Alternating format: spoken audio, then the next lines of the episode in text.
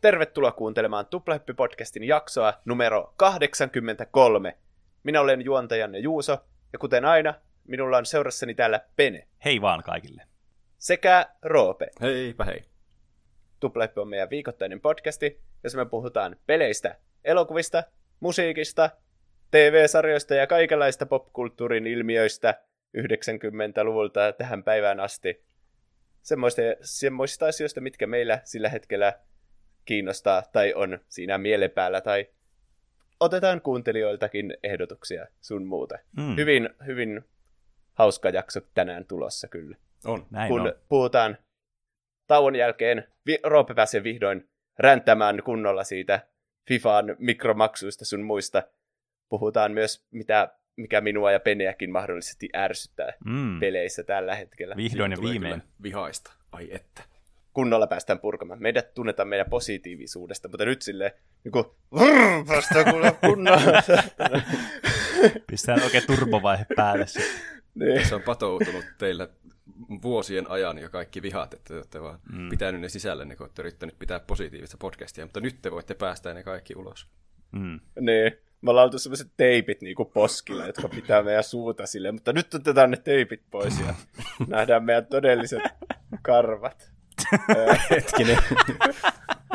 mutta on hauskaa, ennen kun sitä menee kielikuvat sekaisin. niin, käännetään kissa pöydälle. mutta ennen sitä Penen aihe, joka on aika nostalginen kyllä Mm. varmasti kaikille. Kyllä.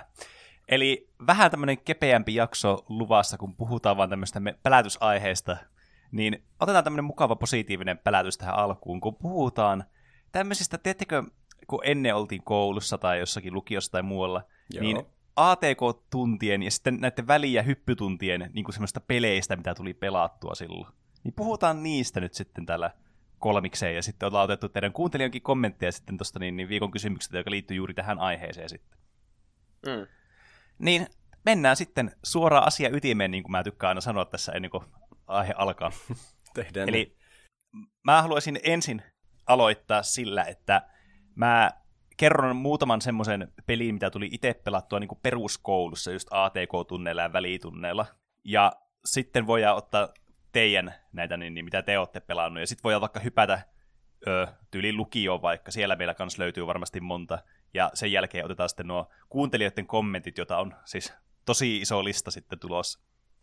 No niin. Joo. Ilmeisesti ihmiset pelaa Mm. paljon koulussa. Kyllä, se ei ole kyllä. pelkästään lukemista ja opiskelua varten, vaan myös tietokonepelejä ja sun muuta. Mm. Mm, jep, näin on. Mutta mä aloitan tämmöisellä, mikä mulla tuli aivan ekana mieleen, joka oli se, joka ää, tämä inspiroi tämän aiheen. Eli meillä oli koulussa tämmöinen peli melkein jokaisella tietokoneella kuin Icy Tower. Ootteko pelannut koskaan? Tai tiedättekö, mistä puhutaan? Tuo kuulostaa tutulta, mutta en kyllä muista, mikä se olisi. Se on varmaan just semmoinen, että näkee kuvan, niin ja sitten heti Mm. mm. muista. Hmm. No siis, tämä Icy Tower on Anders Svenssonin tämmöinen 2001 vuonna tullut peli Windowsille ja Macille. Ja siis tämä on tämmöinen ilmainen peli, äh, joka on siis tämmöinen platformeri, missä on tämmöinen niin kuin, tämmöinen hip-hop-kulttuuri sonnustautunut hahmo sitten, joka tarkoituksena on sitten hyppiä tämmöisiä platformeja pitkin korkeammalle ja korkeammalle tämmöisessä tornissa, joka on sitten tämä Icy Tower, kun tämä on vähän liukaskin sitten tämä lattia tässä. Jaha. Aha. Ja idea siis on sangen yksinkertainen, eli tässä vaan niin kuin hypitään vaan niin kuin näistä platformeilta platformeille. Tämä on niin kuin suoraan ylöspäin liikutaan vaan, että tämä ei niin kuin liiku vasemmalle tai oikealle tämä ruutu oikeastaan. Että niin kuin se on pelkästään niin kuin liikkuu ja y- ylöspäin sitten koko ajan. Ja tämä Mm. reuna niin kuin, tältä alhaalta päin niin kuin seuraa tätä pelaajaa sitten ja koko ajan liikkuu niin kuin semmoisella nopeutuvammalla tahilla sitten sitä kohti niin kuin ylöspäin. Ja sitten jos sä jäät sinne reunaan, niin sä sitten häviät tämän pelin ja tipuut sitä tornista. Aivan, aivan. Tää on vähän niinku Doodlet Jump. Kyllä. Niinkö? Siis Hmm. mä sanoisin, että melkein prikuulee. Ei ihan, mutta melkein. Mm. Mutta tätä tietenkin ohjataan nuolilla. Niin joo, tätä ohjataan niinku ihan yleisen näppäimistöllä. Kai tätä pystyy ohjaamaan Mm. niin hiirelläkin tämä peliä, mutta mä muistelin, että mä olisin pelannut tätä näppäimistöllä. Ja. Okay. tämä oli semmoinen niin kuin, just tosi yleinen peli meidän koulussa, koska tämä oli, meidän koulun koneella ei ollut ihan hirveästi valmiiksi pelejä, mutta niissä kaikissa kuitenkin oli nämä samat pelit näissä ATK-luokissa, ja tämä oli niinku yksi niistä. Niin tämä oli sitten semmoinen, missä, mitä monet tykkäsivät pelata, kun tämä oli niin helppo, tiedätkö, kuka tahansa vain pelata tämä peli, jota on niin yksinkertainen. Joskin mm. tosi haastava sitten, kun tämä nopeutuu tosi niin kuin radikaalisti. Ja sitten tässä oli, ja nämä on aika pieniä nämä platformit kanssa, että nämä ei ole vaan semmoisia isoja leveitä, mihin on helppo osua joka kerta, vaan nämä on tämmöisiä tosi pieniä, jos sun pitää osua niihin, ja tässä oli tämmöinen combo jump elementti juttu kanssa olemassa, että jos sä, olit, sä juoksit, hyppäsit, ja sitten kun sä ländäsit, hyppäsit uudelleen, vähän niin kuin bunnyhoppasit, niin sitten sä sait semmoisen hullun niin kuin hyppyboostin, eli sitten paljon korkeammalle kuin normaalisti. Tupla hyppy. Mm, melkein. Ja sitten se niin kuin kimpoili kanssa näistä seinistä sitten. Että se kanssa tuli vähän semmoista vaikeutta tähän, koska se meni tosi nopeasti myös niin kuin, tälleen sivuuttaissuunnassa ees taas tämä hahmo. Ai koska siellä oli niin liukasta? No en mä siitä, niin varmaankin. Ainakin niin kuin jostakin tämä nimi täytyy tulla, tämä Icy Tower. Hmm. Ja sitten tässä niin kuin tiettyjen niin kuin kerrosten jälkeen, kun sä oot mennyt tarpeeksi monta kerrosta, niin vaihtuu sitten, että minkälainen tämä teema tässä on tässä niin kuin, tornissa tai näissä platformeissa. Joskin mä en ole ihan varma, muuttuuko näin mekaanisesti mitenkään, muuta kuin vaan tälle visuaalisesti. Et varmaan se vaan nopeutuu se peli sitten. Mä en muista hirveän tarkasti näitä yksityiskohtia tästä. Hmm. Mut herättikö tuo minkälaisia muistikuvia tuo mun selitys tuosta pelistä? Täytyy sanoa, että ei. Ei yhtään minkäänlaisia. Hm. Mä en ole varmaan pelannut tätä. Olen pahoillani. No, ei, ei se mitään. Tää, aika iso osa näistähän on myös semmoisia pelejä, niin kuin, jotka on tosi niin kuin, riippuvaisia sit just siitä, että missä vaikka koulussa on ollut ja tälleen, kun ne vaihtelee kuitenkin niin paljon. Niin. niin tämä on just semmoinen, että kaikki tekee tässä enkkareita ja sitten kun näkee, että toinen pelaa tätä, sitten haluaa testata, että mm. saisiko vähän paremman enkkarin, niin siitä tulee semmoinen koulun sisäinen juttu, niin. että kaikki pelaa tätä, mutta monesti nämä Tämähän olisi selainpeli vai? Tämä oli ihan siis ladattava tämmöinen freeware-peli. Oho, no niin. No mutta kuitenkin, että se on yhtäkkiä kaikilla mm, koulun koneilla, niin, niin ei ihmekään, että kaikki sitten pelaa sitä. Mm, näin se on. Ö, toinen kans semmoinen, mikä mulle tuli heti mieleen, että meillä on miettinyt niitä ATK-lokien pelejä, niin siellä oli tämmöinen niin kuin fysiikkasimulaatiopeli. Ja tämän peli, tämä oli itse asiassa suomalainen peli, ö, semmoinen kuin Stair Dismount porrasturva. Oletteko tämmöisestä kuullut? Sä oot pelannut kyllä jotakin aivan erilaisia pelejä kuin... porrasturva. Kuulostaa opettavaiselta peliltä no si- jollakin tavalla. No siis joo, vähän niin kuin, mutta ei. Tää, siis, Tämä kanssa syy, syy, miksi mä tykkään tästä aiheesta hirveästi, koska mä pääsen puhumaan tämmöisistä niin kuin, tosi niche pikkupeleistä. Tiedätkö, ei tämmöistä saa mitään yhtä aihetta aikaiseksi. Niin sitten niin. pääsee vähän tässäkin ma- niin kuin mainitsen näitä sitten. Mutta tämä oli semmoinen tämmöisen suomalaisen ö, pelin demoskeneen ryhmän tekemä kuin Taat. Ja sitten tässä oli mukana myös tämmöinen Skinflake-niminen kontribuutio sitten.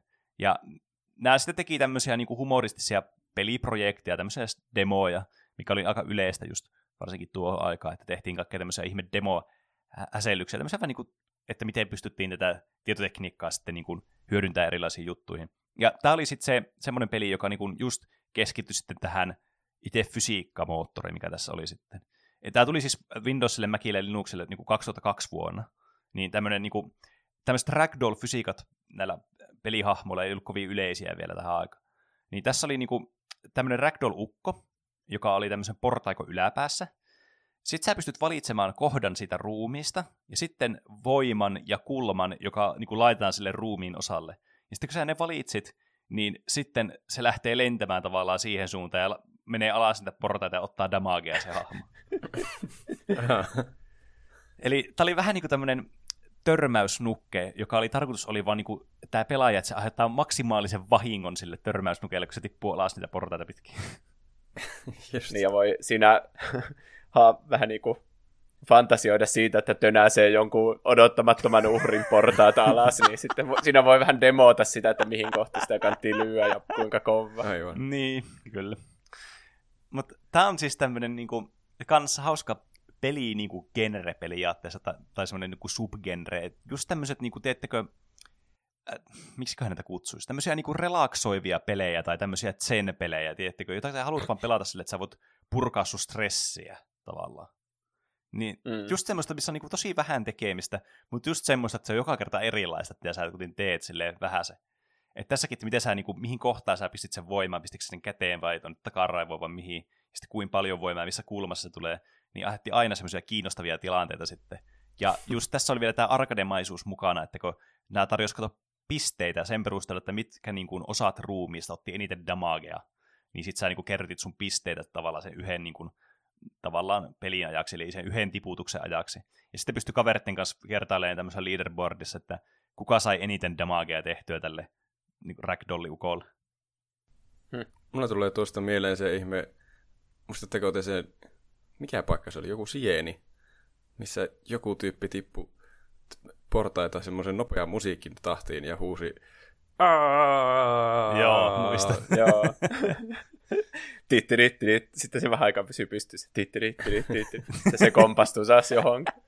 Mikä vitsi, sieni.us, mikä se oli? Mä olin unohtanut koko sen paikan, mutta nyt tuosta tuli mieleen tuosta portaiden kaatumisesta.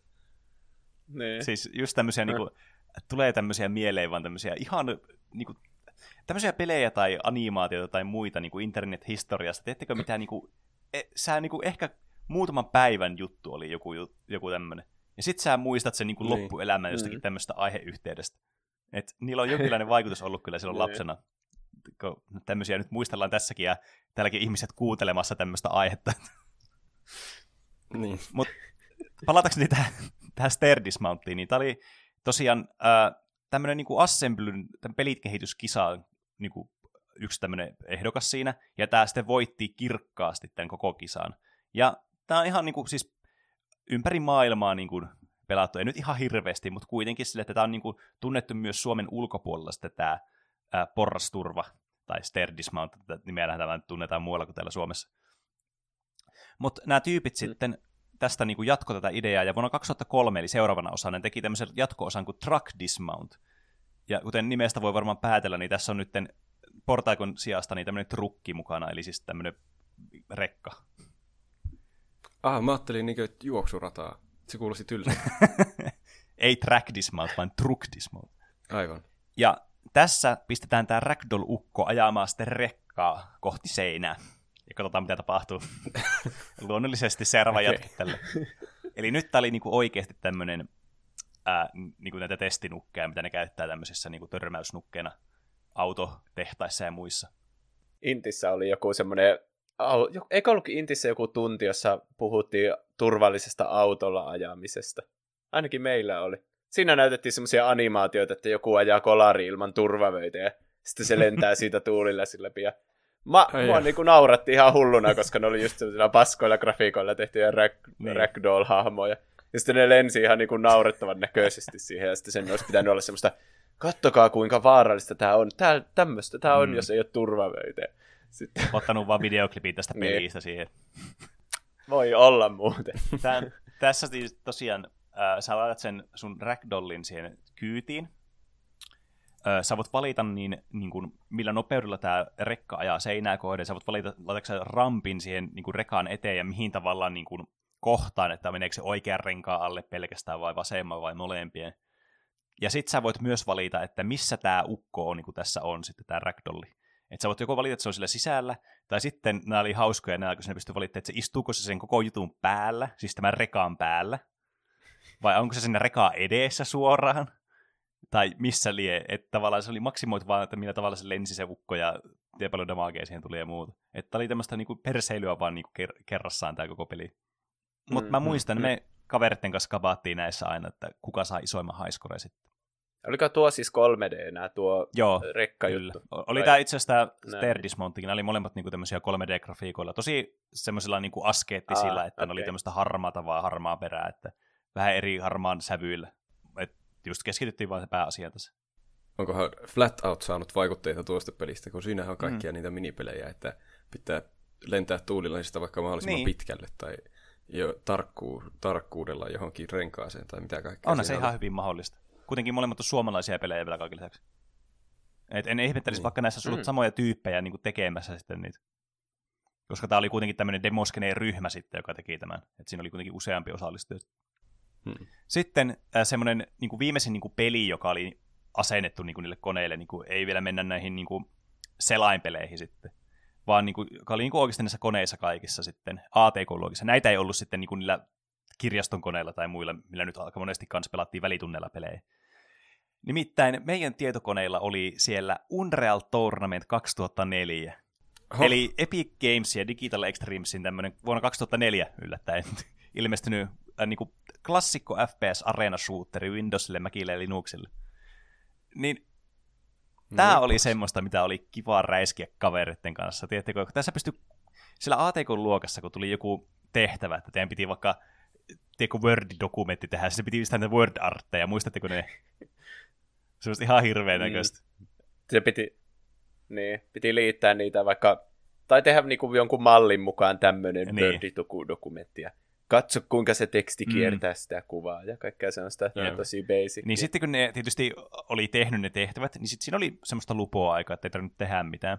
Niin me oltiin aina kavereiden kanssa sille, että me yritettiin tehdä aina mahdollisimman nopeasti nämä tehtävät, jonka jälkeen me pystyttiin sitten alkaa pelaamaan lani-tyylillä tämä Unreal Tournamenttia sitten. Että just joku kaksi tai kolme, ehkä neljä henkilöä sinä sitten räiskii toiseen tämmöisessä nopeatempoisessa actionissa.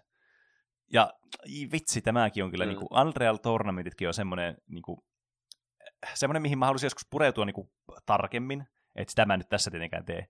Mutta siis nämä on niin jotenkin tämmöisiä niin kuin, tyydyttäviä tämmöisiä shootereita, kun nämä on siis niin nopeatempoisia, vähän niin kuin Quake, että sä voit vaan mennä ja saa vaan ammuta, ja niin kuin pelkkää tämmöistä high octane actionia vaan. Niin tää oli tosi kiva sitten mättää kavereita vastaan. Et se taisi olla demo-versio, mikä siellä oli siellä koulussa, koska siinä oli pelkästään tämä on, online-mahdollisuus, että tämmöinen multiplayer siis, niin, niin tässä ei ollut sitä kampanjaa, niin ei voinut yksi oikein pelata, se oli vähän määrässä, niin piti aina sitten odottaa, että joku kaverikin pääsi sitten pelaamaan. Siinä tulee hyvää motivaatiota auttaa kaveria mm. tehtävissä läpi, kertoa äkkiä oikeat Jep. vastaukset. Ihmetteliköhän se opettaja yhtä, että alettiin pelaa jotain kauheaa räiskintäpelejä, ja nyt tuntuu, että nykyaikana ne olisi vähän niin kuin tullut katsoa, että mitä te teette, eihän tuo mikään mm. lasten peli. Niin. Hmm. Niin kuin, kun se oli vissiin ala-asteesta kuitenkin. Tai siis oli ihan samassa koulussa, Aa, mutta, no, mutta... Niin yläasteella nämä tuli nämä pelit pelattua, nämä Unreal Tournament. Niin, mutta kuitenkin, että niin kuin koulussa pelaa jotain mm. räiskintäpeliä, niin tuntuu, että nykyajan opettajat niin. järkyttynyt. Se oli ehkä se meidän ATK-opettaja, mm. oli just semmoinen, tiedätkö, niin perus semmoinen, niin kuin, että voitte kuvitella semmoisen stereotyyppisen semmoisen ATK-opettaja jossakin koulussa, että ei sitä oikein kiinnostunut. Se oli semmoinen cool, tiedätkö, että kaikki oli sen niin kuin silleen, että alright, että aika cool dude, paitsi sitten jotkut tämmöiset tulevat wannabe chadit sitten oli ehkä eri mieltä tai jotkut. Ja meidän luokka oli varsinkin mm. semmoinen, että meillä oli niin kuin musiikkipainotteinen luokka, niin meillä oli semmoisia kunnon mölyapinoita vaan täynnä se.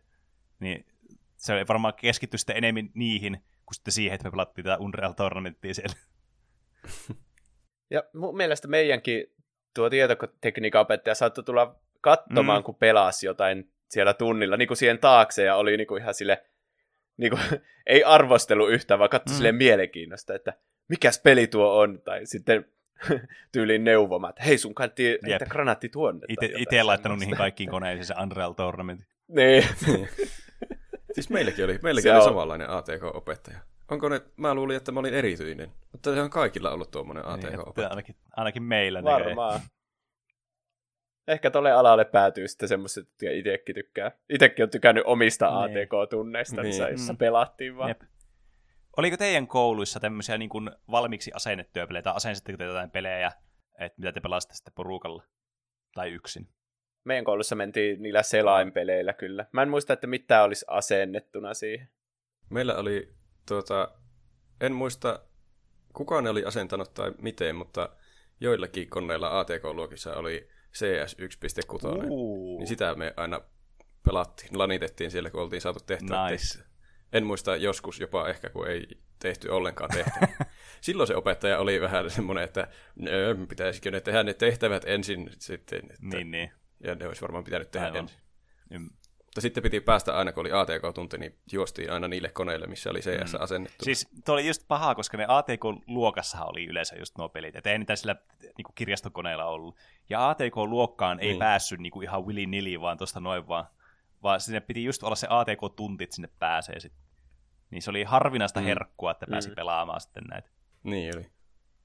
Nämä selainpelit tietysti oli sitten se ehkä isoin juttu, mitä tuli pelattua niin kuin, ihan sitten niin kuin, sit siellä välitunneillakin, ja sitten kun puhutaan lukiosta, niin sitten hyppytunneilla kanssa. Niin meillä ainakin ylä- ja ala-asteella niin, niin isoja juttuja oli just tuohon aikaan Habbo-hotelli ja Runescape ja Travian. Ne oli niin ne isoimmat tämmöiset pelit. Ja sitten tietysti kaikkia tämmöisiä erilaisia arcade-pelejä, mitä nyt on ihan lukematon määrät. Ei niitä nyt voi alkaa luettelemaan sille, että no mä pelasin tuota ja mä tuota ja joku toinen pelasi 10 miljoonaa eri peliä, niin se menisi ikä ja terveys täällä kaikilla, jos mä alkaisin luettelemaan vaan joka ikisen arcade flash-peli, minkä mä vaan niin keksin. Mm. Mä veikkaan, että teilläkin oli vähän samanlaisia kokemuksia, että just Habbo, Runescape, Travian aika semmoisia niin yleisiä pelejä, mitä teidänkin koulussa pelattiin. No itse asiassa en pelannut mitään noista. Roope, sä nyt pilaat mun jutun. Meillä oli... Anteeksi. Äh, Juuso. Me...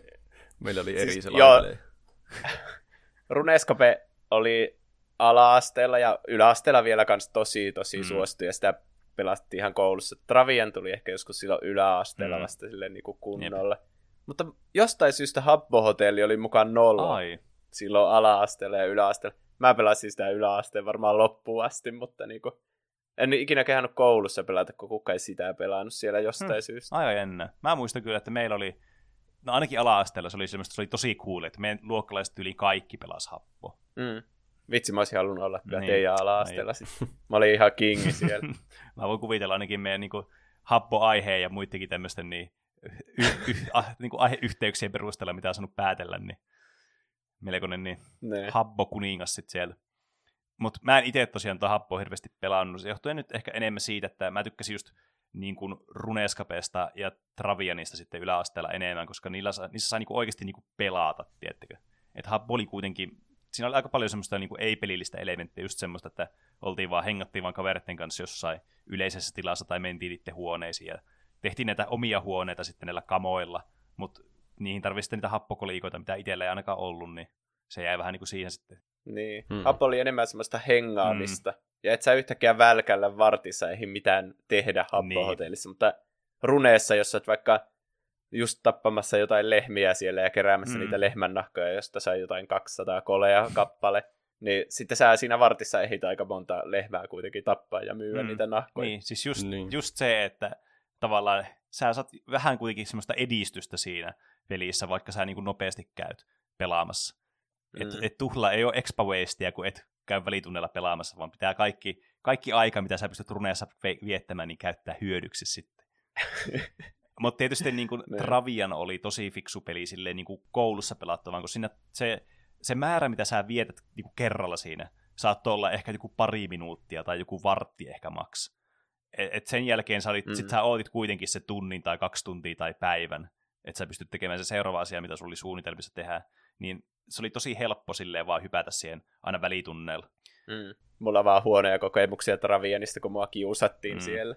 Joo, siis mulla oli ihan sama. Kaikki kävi turhaa ryöstämässä mun kylään, vaikka mulla ei edes ollut siellä mitään niinku, tärkeitä resursseja. Niin, Aina Kuulostaa joka välkkä ikävältä. vaan, niinpä, joka välkkä vaan pettymyksiä ja pettymysten Mm, perään. Jep, mulla oli vähän sama, että ei se oikein koskaan edennyt mihinkään itselle.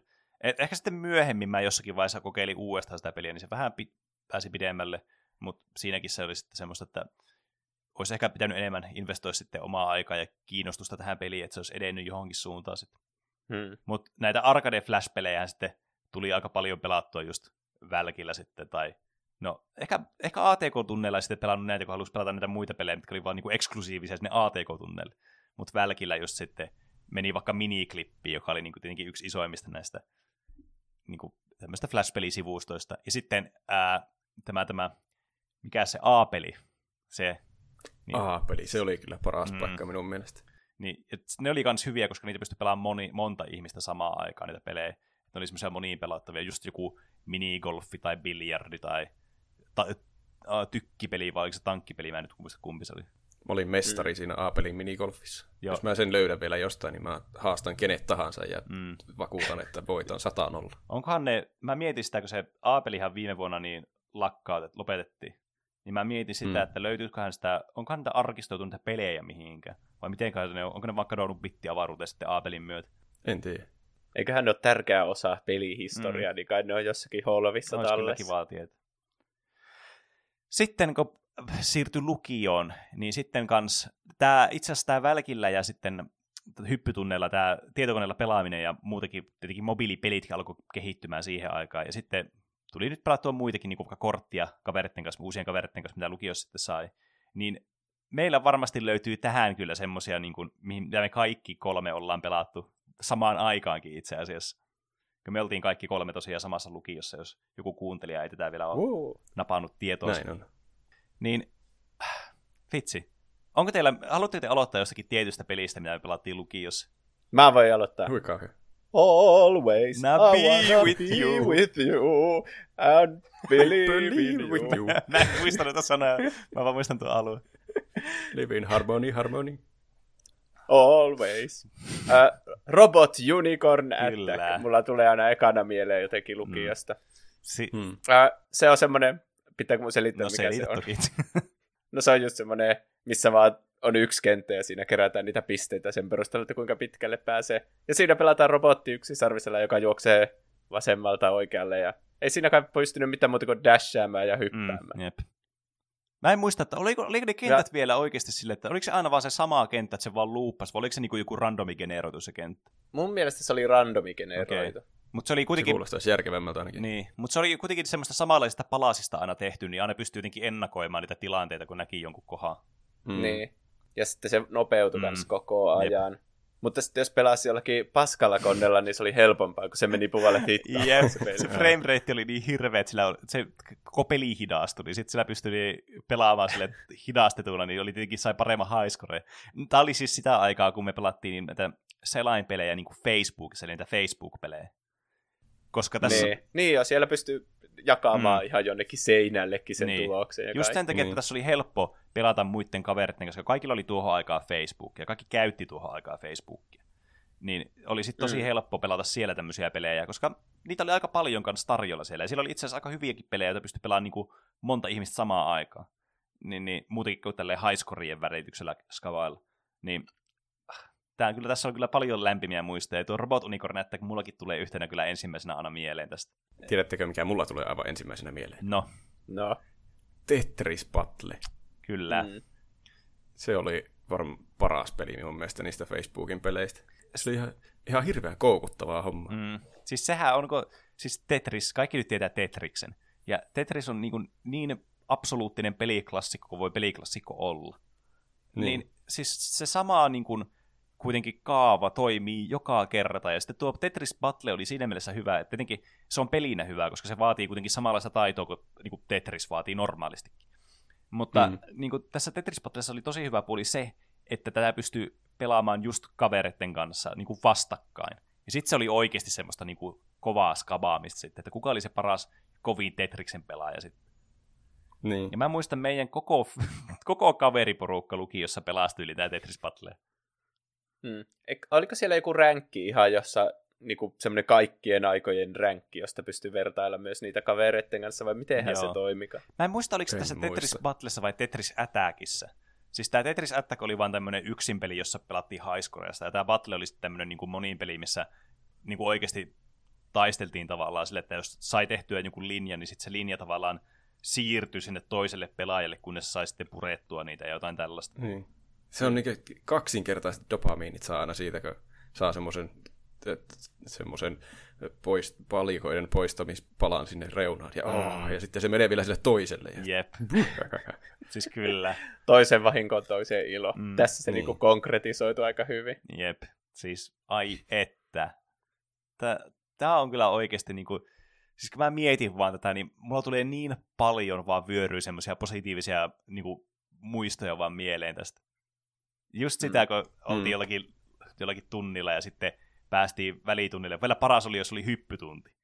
Kävi jossakin S-Marketissa ostamassa joku Megaforce ja sitten jotakin jonkun leivän tai jo- jonkun subiin, ja sitten meni syömään sitä ja pelasit siinä vaan sitä Tetris Battlea tai Robot Unicorn Attackia kaveritten kanssa.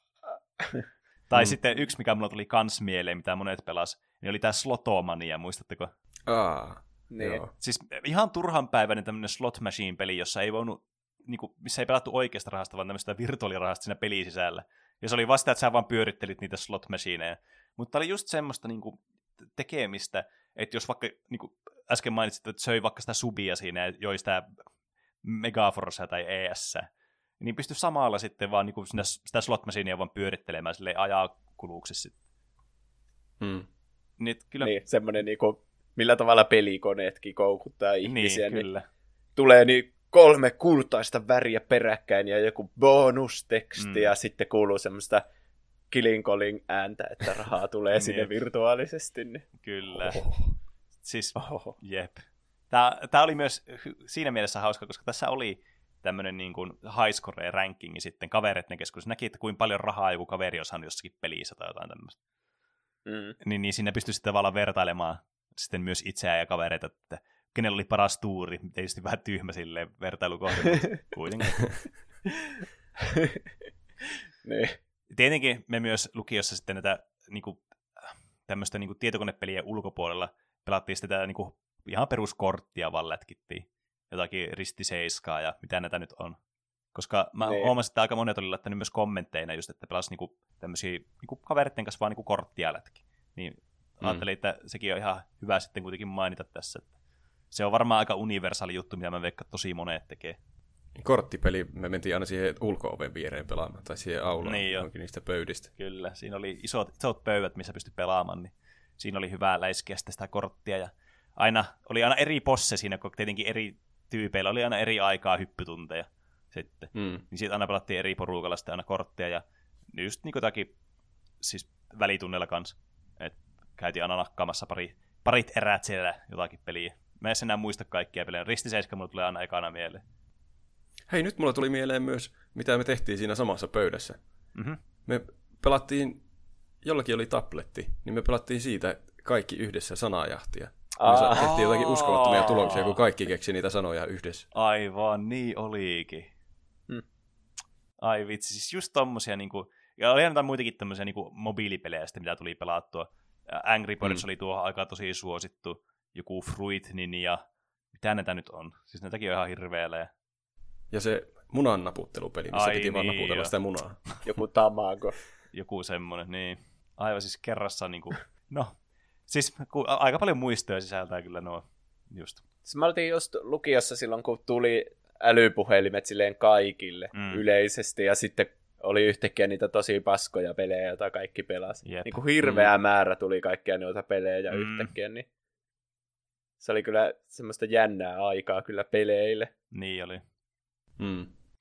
Mä muistan myös yhden asian, mitä mä tuli, tuli pelattua niin kuin hyppytunneilla sitten, niin meidän niin ATK-luokkien Linuxilla, mihin oikeasti niin kuin pääsi pelaamaankin sitten niitä, että ne oli auki ne ATK-luokat sitten suurimman osa ajasta, niin sitten jos oli hyppytunti, niin sinne pystyi menemään, mutta oli enemmän semmoista, kun oli yksin, että muilla oli vaikka jotakin ja mulla ei ollut sitten, tai jotain.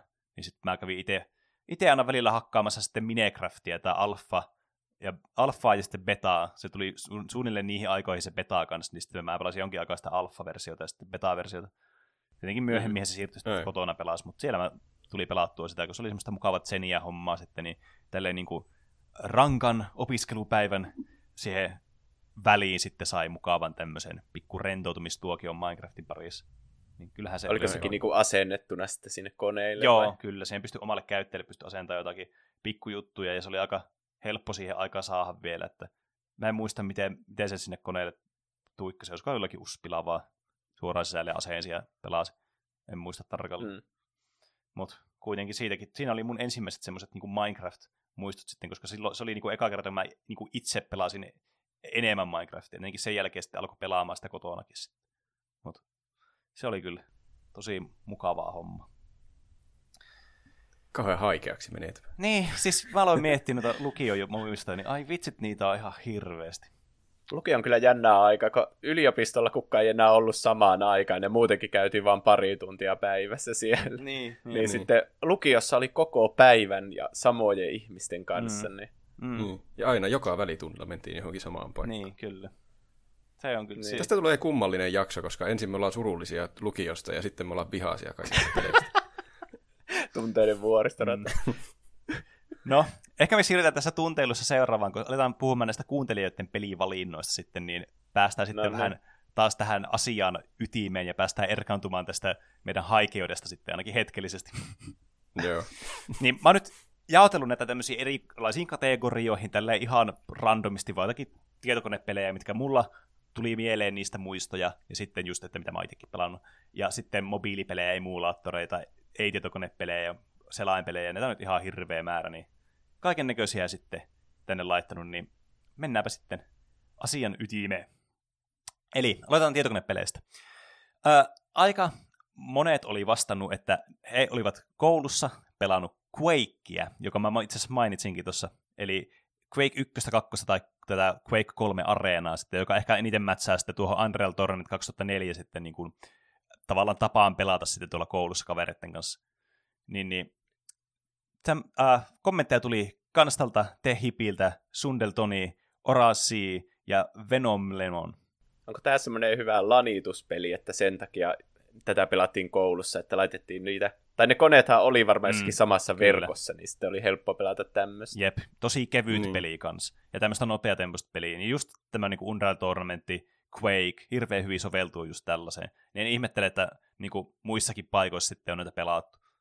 Mm. Tai sitten tuo CS, vaikka minkä Roopikin mainitsi, se on tietenkin vähän erilainen, mutta toisaalta eipä sitä hirveästi osannut pelata myöskään siihen aikaan. Ei, ainakaan minä en osannut. Mä muistan, että mä vietin suuren osa ajasta siinä kuolleen. Jep. Tremblet laittaa Quakeista. Meillä oli kaveritten kanssa netistä ladattava Quake 3 chippinä, joka voitiin sitten ladata koneelle ja pelattiin sitten porukassa. Toinen peli, mikä on jäänyt mieleen, on Divine Intervention, legendaarinen Flash-peli, jossa pappi tulittaa zombeja kumoon. Onko teille tuo Flash-peli tuttu? Koska siis Ei. Tietysti sen tunteen, kun te kuulette jostakin e, niin kuin pelistä tai jostain muusta niin kuin, tuotteesta, ja se tuntuu jotenkin tosi tutulta, mutta ei niin kuin, sitten kuitenkaan itse ole tavallaan ollut niin kuin pelannut sitä tai lukenut sitä tai katsonut sitä. Tiedättekö? Pappitulot tulittaa zombeja. Niin. Mikä sen pelin nimi oli? Kuulosti ihan hirveän tutulta. Divine Intervention. Mulla tulee vaan joku albumi. Slayerin mm. albumi. No, niin. se kuulostaa tosi tutulta. Mä uskon, että mä oon joskus ehkä nähnyt mm. sen sitten. Aika semmoinen tämmöinen raaka flash-peli. Et mä katsoin tätä itse. Tää näyttää jotenkin siltä tutulta, että mä oon nähnyt jonkun toisen pelaavan tätä, mutta itse en ole tätä kyllä pelannut. Hmm. hmm. Sitten tietokonepeleistä myös täytyneen mainita sitten se CS, eli Kynäri, oh. eli 1.6 tai sitten Sorsa. Joskin mä veikkaan, että suuri osa näistä ATK-luokkien niin CS-istä on ollut Kynäriä, tai ehkä joku beta-versiokin saattanut olla. Ja tästäkin kommentoi Fläsä, Eetu Saksa, Eeliko, Professori Sepi ja Zone. Sekä sen lisäksi tuli pari kommenttia vielä. Munapoololta tuli Warcraft 3, Diablo 2 ja vanhan kunnon kynäri hyviä aikoja, kun nuo pelit mahtui vielä muistitikuille ja pystyi järkevästi kräkkäämään. Tuo oli kyllä kans totta, että nuo niin kuin ennen vanhaan nuo toimi, nuo kräkäytyt pelit, tämmöiset multiplayer-pelitkin toimi niin kuin ihan niin kuin ilman huolehäivää. Että niitä pystyy niin just laittamaan muistikuille ja sitten pelaamaan vaikka niillä ATK-tunnin tietokoneella tai sitten tässä tapauksessa tietenkin pystyy ehkä laittamaan jopa niin, tietenkin tietoturvasta riippuen, niin tuonne niin kirjaston koneillekin sitten ja pelaamaan siellä kavereiden kanssa. Tosin siitä kyllä sai nopeasti kyllä huutia sitten noita niin, kaikilta ää, opettajilta ja muilta. Mä alkoin miettimään, että kun noita pelejä laitettiin muistitikulle ja koneelta koneelle asennettiin koulussa, niin olisi ollut tosi helppoa jotain bitcoineja alkaa tekemään niillä kaikilla kahdella saalla koulukoneella, kun olisi vaan käydä yksi kerrallaan muistitikulta asentamassa jonkun louhimisohjelmaa sinne. Niin tälleen 15 vuotta etuajassa, tai no riippuu tietysti. niitä menetettyjä mahdollisuuksia. Niiden arvo olisi vaan noussut ihan hullu. Semmoinen lapsineroisella keksinyt bitcoinin tuohon aikaan. SQFKYO laittaa kans, että CS hakattiin ATK-tunneilla. Jotain antiikkista versiota, mutta beta oli jo ohi siinä kohtaa, kun itse pääsin sen pariin. Siihen aikaan pelaltiin myös panttivankilun pelastustehtäviä esim. Officea. Jos oikein muistan, niin luokan koneella pyöri välituntisin muun muassa ensimmäinen Carmageddon, Liero ja erittäin usein äh, rooli pelattiin Kiss FMn chattia. Siis Hetkinen. Kiss, Mitä? Eikö Kiss FM ole tämmöinen niin selaimessa oleva tämmöinen niin radio, selainradio periaatteessa? Ehkä. Koska, Radiolta se ainakin kuunnella. Koska siis mulla tulee jotenkin semmoinen muistikuva tästä. Mutta mikälainen chatti-juttu siellä? Voiko sillä chattailla toisten käyttäjien kanssa? Vai onko se jotain semmoisia foorumihuoneita tavallaan, mihin voi mennä sitten chattailemaan? Vaikea sanoa. Se on niinku mm chat roulette tai mm. omegle tai joku semmoinen. Noitakin tuli joskus kyllä käytettyä, niin en muista mihin aikaan. Olisikohan tuo ollut lukioaika, missä sitten tuli kans välillä, kun oli tylsää, niin meni johonkin omegleen vaan kikkailemaan. mm. Silloin kun se oli enemmän vaan semmoinen niinku ää, viaton perseilypaikka. Sitten äh, tuosta aasinsiltana päästään peliin, jota itsekin olen pelannut lapsena hirveästi. En kylläkään niin kuin, tota noin, niin, äh, koulun koneella. Äh, kun päästään puhumaan Lierosta tai Moles, tämä oli tämmöinen aikaisempi versio tästä Lierosta, josta kommentoivat just äsken SKFQOYO ja Maako sekä pari muuta kommenttia kanssa tuli tähän liittyen. Oletteko pelannut Lieroa? Onko mä koskaan kysynyt tätä tässä podcastissa? Mä oon Ää... joskus pelannut jossain kaverilla. Mutta siis mä oon niin ihan vaan kokeillut pelannut. Mä en ole niin. pelannut sitä ihan pelaamalla. Mä en ole varmana pelannut, mutta se on joku aika Worms-mäinen peli käsittääkseni. Joo. Se oli muistaakseni semmoinen toiminnallisempi Worms. Kyllä. Eli siis tää on niinku... Pelataan tämmöisillä lieroilla, madoilla, joilla on tämmöisiä erilaisia aseita sitten, vähän niin kuin Worms-tyyliin, ja sitten sä tavallaan pystyt pelaamaan toisia vastaan tämmöisen yleensä joku deathmatch-tyylinen tai sitten joku elimination-tyylinen pelimuoto, jossa sitten niin kuin, näillä aseilla yritit tappaa toisia, ja sitten loppuelämät sä voitit. Ja tässä oli tämmöistä niin kuin, hajoavaa tämä ympäristö, sä pystyt niin kuin, tuhoamaan sitä ympäristöä samalla tavalla kuin Wormsissa, mutta tämä ei ollut semmoinen vuoropohjainen, vaan tämä niin kuin, tapahtui koko ajan tämä actioni tässä niin kuin, samaan aikaisesti. Niin, ja t- tässä pystyy pelaamaan sitten yleensä tämä pelattiin kahdestaan silleen samalla lä- näppäimistöllä. Joskus saattoi olla useampikin pelaaja. Se meni kyllä ihan hulluksi sitiksi sit siinä vaiheessa, jos yhdellä näppäimistöllä yritti kaikki pelata. Mutta tästä oli sitten Liero Extreme ja pystyi sitten muistaakseni pelaamaan onlineissa asti, jota mä itse asiassa pelasin joskus yläasteen aikoihin onlineissa. Tosi hauska peli kyllä. Hmm. Joka tapauksessa äh, Tumpitzone laittaa Ala-asteella saatiin omaa koneen luokkaan, jolla tuli pelautua usein Lieroa tai Bombermania multiplayerina välitunneilla. Myös tain tuhmaa tekstiseikkailua pelattiin, joka löytyi koneelta. Muistaakseni kone taisi olla opettaja poja entinen. Oho. Kiusallista. Jep. Newground-sivustolla tuli usein myös pelailtua jotain, kun päästiin varsinaiseen ATK-luokkaan. Yläasteen lopulla, kun eka Left 4 Dead ilmestyi, niin sitä tuli pelautua omalla läppärillä ATK-tunneilla. FPS taisi olla lähempänä nollaa, mutta silti sitä oli vain pakko pelata. Ammattikoulussa lanitettiin englannin ja ruotsin tuntia aikana Counter-Strikea sekä Halon ja Battlefield 1942 multiplayer-demoja. Siinä oli, siinä oli pitkä listaus kaiken näköisiä pelejä, mitä on tullut pelattua kouluissa sitten. Mm. Toki oli kyllä koulussa tuommoinen, että jos pelaa jotakin, pakko pelata jotakin, mm. vaan koska sitä ei saisi pelata, vaikka niin. se ei toimisi yhtään eikä se olisi hauskaa, mutta voisi salaisesti niin. naputella jotakin. Jep varsinkin jos sitä pelaa kavereiden kanssa, niin sitä on aivan siis absoluuttisen pakko pelata. Niin. Et ei niinku toista puheettakaan, että et pelaisi Suffika laittaa kans Liero. Kun joku sai sen ala-asteella luokan koneelle hommattua, niin oli lottovoitto olla välitunti, välitunti järkkä, kun ei tarvinnut mennä ulos, vaan sai jäädä sisälle pelaamaan. Salaa tietenkin. Niin, että jos oli pakko mennä välkälle ulos, mm. niin sitten piti kikkailemalla jäädä sisälle Jep. pelaamaan. Kyllä. Muistan mm. itsekin joskus, niin ei halunnut mennä ulos, niin yritti jotenkin kikkailla, että kukaan ei olisi nähnyt, että mä oon koskaan ollut ulkona tai sisällä. Ei nyt muista, se oli tähän tuommoista kummallista aikaa. Ja sitä on niin pitkä aika, että tuommoinen harmaa muistikuva vaan tuli itsellekin tuosta mieleen. Sitten mä laittoin vielä tänne tämmöisiä ää, niin kuin honorable mentioneita, mitä ei niin kuin, ihan hirveän monelta tullut, mutta jotkut oli laittanut näitä. Esimerkiksi just näistä peleistä niin Minecraft, Command Conqueria, Pro-pilkkiä, Soldier of For- Fortune, joka siis, siis mulla on siitä kanssa hyviä muistoja, ja tapaan kaikki. Ja sekä muutamia kommentteja mä oon kanssa tähän ottanut lisäksi vielä. D-savu laittaa Doom 1. Eipä oikein ollut muita pelejä. Oli todella makeita päästä hakkaamaan kavereita vastaan koulun sisäisessä verkossa. Tätä tehtiin myös kotona modemilla, mutta isojen puhelinlaskujen jälkeen se huvi loppui. niin, tosiaan, tuo oli vähän tuota yksinkertaisempaa aikaa, niin se, tai yksinkertaisempaa joissakin määrin, mutta sitten internet ei ollut ehkä ihan niin itsestäänselvyys tuo noihin aikoihin. Mm. Niin. Muistan itsekin hyvin. Drakaan laittaa, yläasteella kun sain ensimmäisen puhelimen, niin varmaan matopeliä. Ammattikoulussa jo sitten pelattiin Soldiers of Fortunen jotain demoversiota ihan puhki. Myös nettisalaimessa toimivat tekstipohjaiset pelivät olivat hyvin koukuttavia, esim. Bustarion tai Ogame. Siis mun oli pakko ottaa tämä kanssa esille, tämä Soldiers of Fortune, koska niin mä muistan, mun kaveri oli kräkännyt tämän pelin, tai siis sillä oli kräkätty versio tästä pelistä, ja se antoi mulle sen sitten kans pelattavaksi. Ja mä sitten pelasin tätä kotona. Tai siis tää on ihan, niitä jotka ei tiedä, tää on helvetin raaka peli. Tässä siis oikeasti sä puukutat jotakin henkilöä johonkin jalkaan, niin se koko ruumis räjähtää silleen niin kuin atomeiksi. Ja tietenkin tuohon aikaan, kun oli koulussa, niin oli ehkä vähän silleen, että varsinkin niin kuin meillä kotona, niin ei hirveästi tykätty, jos pelasi jotakin K18-pelejä tai muuta. Se oli ihan niin niin. no-no. Niin mä muistan, mä asensin sitä mun koneelle, mä pelasin tämän hetken kotona, kun olin yksin. Sitten mä kuulin, että vanhemmat tuli kotia, ja mulla iski paniikki, niin mä uninstallasin koko peli, enkä enää ikinä pelannut sitä sitten.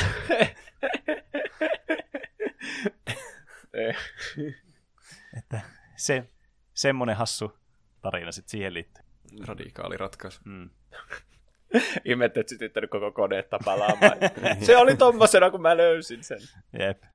Sitten muuan Elina laittaa, meillä oli tietokoneluokan koneella joku hullun pelottava opetuspeli, jossa yhdessä kohtauksessa hahmot olivat telttailemassa ja yksi niistä sai epileptisen kohtauksen.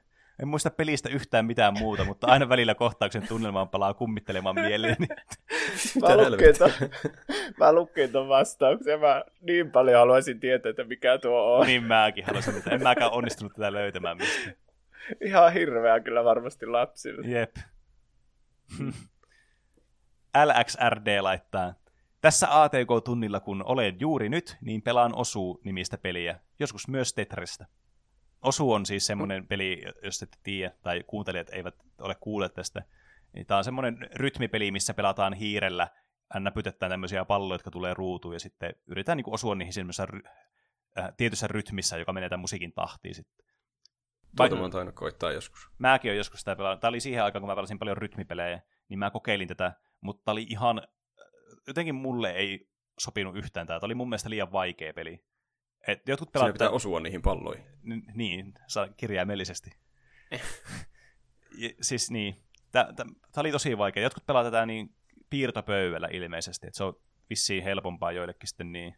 Mutta mä on, tää on jotenkin, mulla tulee jotenkin menee käsi aina kipeäksi, kun mä pelannut tää peli.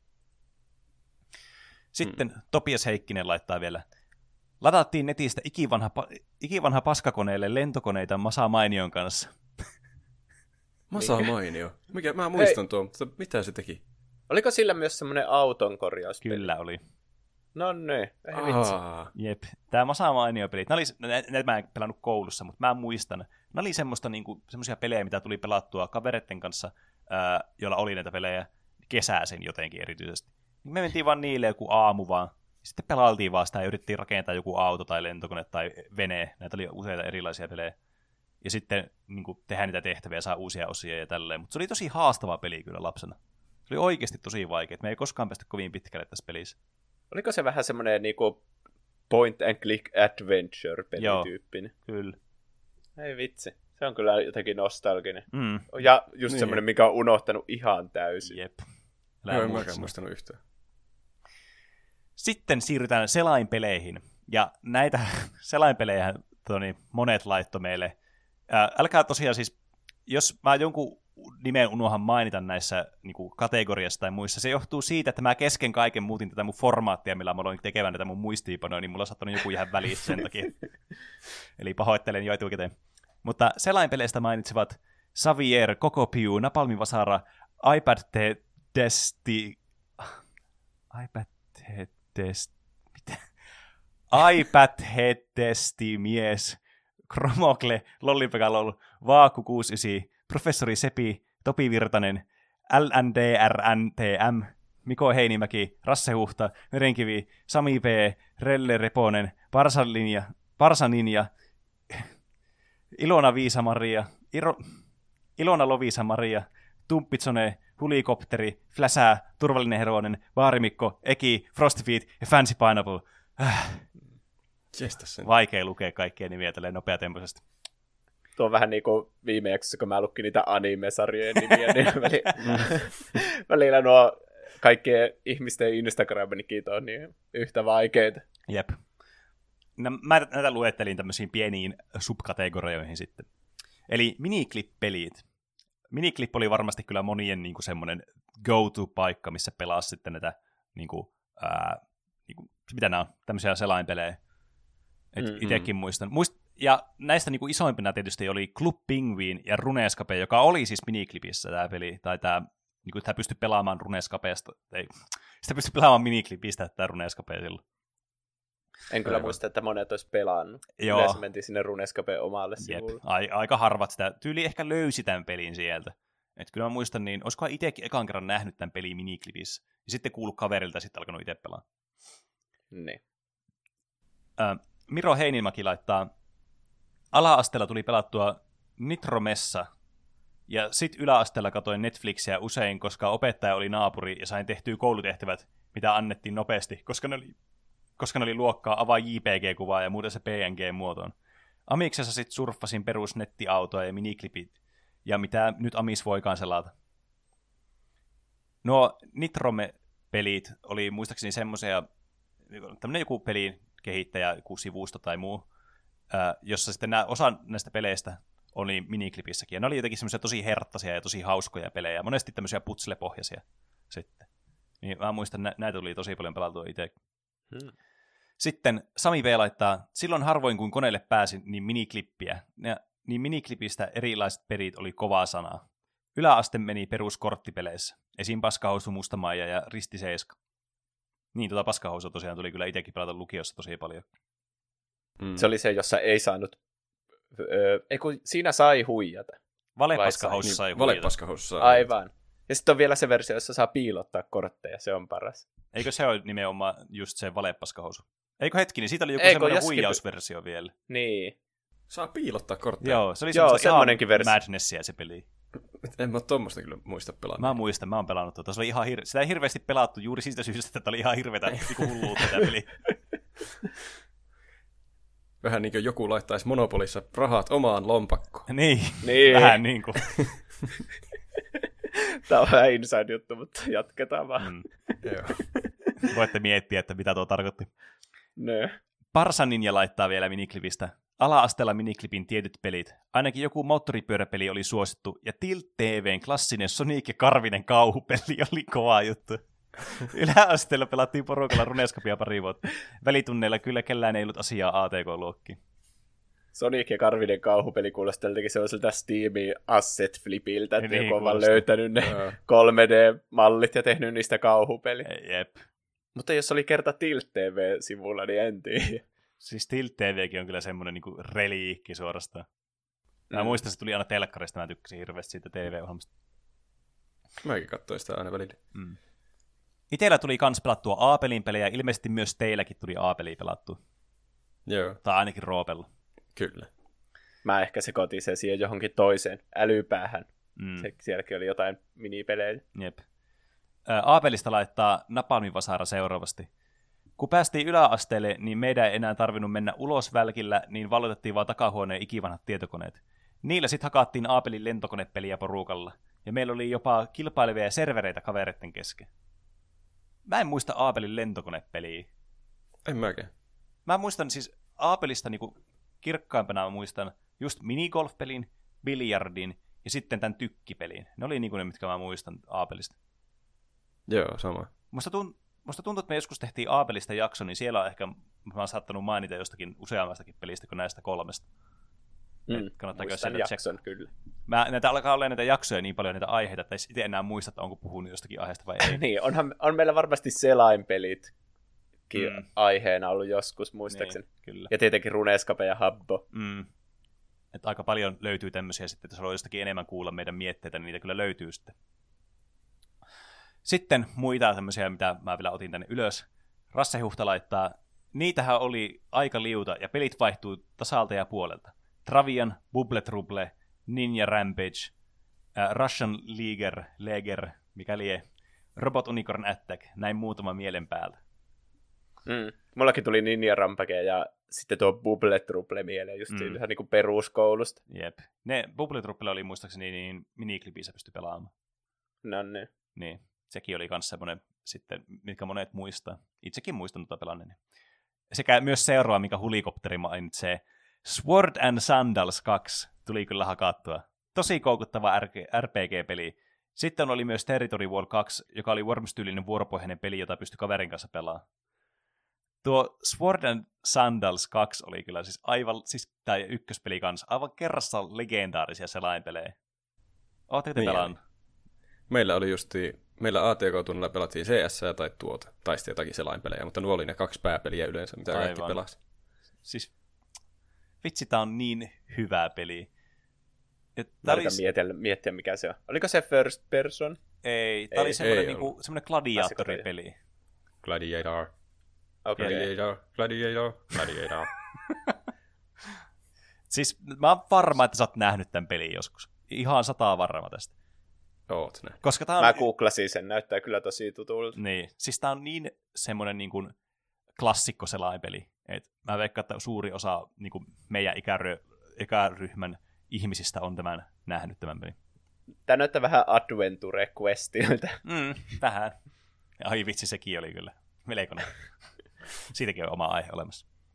Mm. Sitten vielä listannut tänne Facebook-pelejä, eli mistä laittaa LNDRNTM. Pelattiin lukiossa Farmvilleä aina välitunnilla. Oli pakko käydä korjaamassa satoa asappia. Siis mm. mä muistan, meidänkin kaveriporukassa oli tosi moni, joka pelastaa Farmville. Ja siis tää oli ehkä yksi, no, tää oli, mä sanoisin, että tää oli suosituin peli meidän niin kuin, lukiossa ylipäätään näistä niin kuin, Facebook-peleistä. Mutta mä en koskaan oikein näihin lähtenyt. Just johtuu ehkä siitä, että tuntui semmoista hirveätä työmaalta aina tehdä näitä asioita, kun on grindaukselta. Niin ehkä se niin. ei sitten, ei halunnut sitä tehdä, ei halunnut kotona pelata tätä peliä sitten. Niin ja jos olisi pelannut pelkästään lukiossa sitä niin sitten tavallaan ei, ei ole saanut tehtyä melkein mitään. Se olisi ollut hirveän hidasta se edistyminen. Semmoiset pelit niin kuin Farmville ja Cafe World on vähän niin kuin joku sähköpostin kattominen. Semmoinen, että ei siitä saa oikein mitään muuta nautintoa, kuin semmoinen, että se tuntuu, että se pitää tehdä joka päivä. Niin. Tuota mä just mietin, kun tuli Farmvillestä puhe, että sitä mä en pelannut, mutta jotakin kahvilaan perustamispeliä Ai niin, mä pelasin. Joo. Se on varmaan se Niin se oli vissiin tuo. Joo. joo. Kyllä. Muistan tuonkin. Muistan Mutta siellä piti käydä paljon useammin kuin farmille. kun laittoi vaikka jonkun kokkauksen menemään, niin ei koko ravintola pala ihan mm. asiakkaat Aa. sen mukaan. Mm. Mutta mä kyllä muistan, monella oli tosi hienoja farmeja just kyllä näissä farmvilleissä. Ja sitten tässä Cafe Worldissa hienoja kahviloita oli, mutta kumpaakaan näistä mä en itse pelaan. Hmm. Professori Sepi laittaa vielä. Yläasteella kynäri oli kovaa, vaikka sitä ei kukaan osannut pelata. Ja miksi se ilmainen selain Minecraft?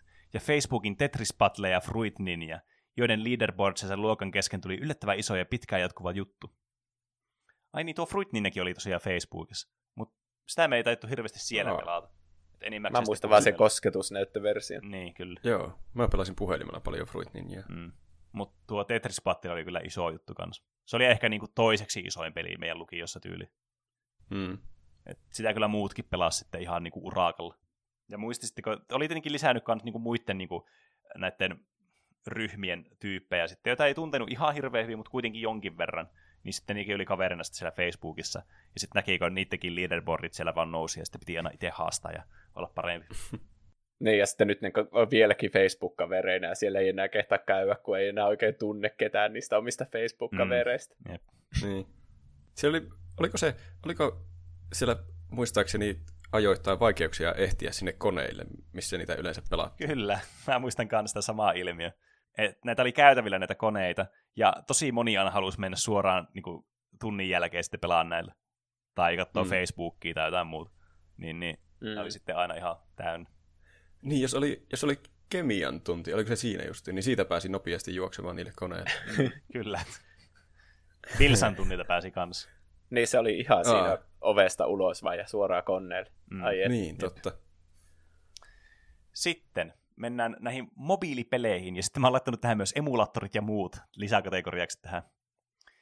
Koska aika esimerkiksi vaikka pu- puhelimella pystyy pelaamaan Game Boy-emulaattoria, niin sen takia ottaa tässä samassa kategoriassa. Että... Mä pelasin Pokemonia aika paljon lukiossa mm. kännykällä. Kyllä. Niin pelas myös Eetu Saksa Varma Olo 666 Ohtotarvainen ja Jokke Leena, joka laittoi kaikki kahdeksan, kahdeksannen luokan ATK-tunnut meni NES-emulaattorilla Ninja Gaidenin parissa. Oho, se oli Ninja Gaiden eikä Pokemon. No, tuli jopa sekin luettua näistä emulaattoreista. Mutta kuitenkin siis niinku, näitä Game Boy-emuja tosiaan äsken no mainitsin, niin ne oli kaikki niinku Pokemonista nimenomaan tuo Eetu Saksa varmaan olo 666 ja Ohtotarviainen. Arto Tarvainen varmaan aika vaikea pelata Ninja Gaidenia kosketusnäytöllä, niin. jos ei siinä ollut siis jotain ohjainta liitettynä myös. Niin, siis kyllä mä muistan, että NES-emulaattoreita mm. oli puhelimellekin. että niitä pystyy pelaamaan, mutta näitä pystyy aika helposti myös pelaamaan sitten niin kuin USPin kautta vaan niin kuin tietokoneella, että nämä oli kuitenkin aika kevyitä nämä, ne emulaattorit, nakkat vaan sinne ja pelaat. Jotkut Flash-pelit oli kanssa tehty tämmöisiä niin kuin näistä klassikkopeleistä, sitten, mitä pystyy kanssa pelaamaan sitten. Niin. Esimerkiksi itse pelasin joskus, kun olin töissä, niin tämmöisessä laser paikassa kun Megazone on varmaan jotkut kuullutkin tästä ehkä jostakin aiheyhteydestä, niin, niin siellä sitten, jos oli hiljainen päivä, niin saattoi sitten pelata vaikka Castlevaniaa niin jossakin selaimessa. Sitten äh, puhelinpelit.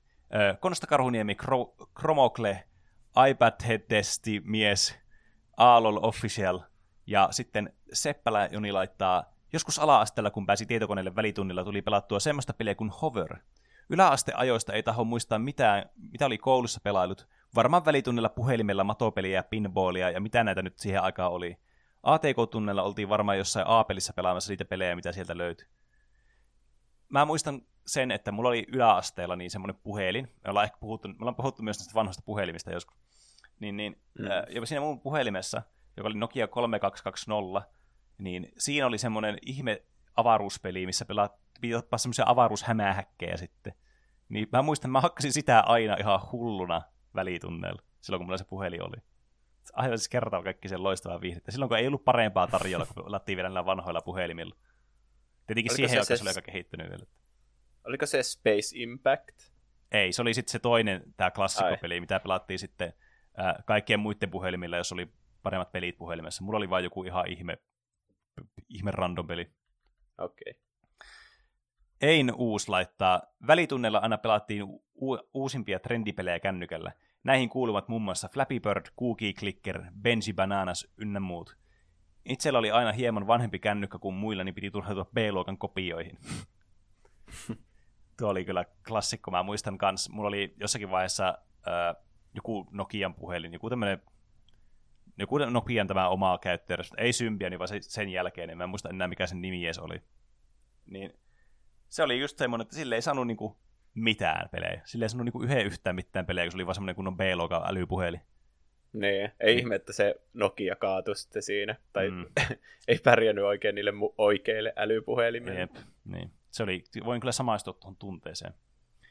Kiltti Eilis laittaa vielä Tamago ja Flappy Bird sekä Subway Surfer oli aika kovaa settiä yläaste aikoina. Mutta ATK-tunneilla ei tullut miten tietenkään pelattua mitään muuta kuin oppimispelejä, koska sehän olisi ollut lorvimista ja kaikin puolin epäasiallista toimintaa.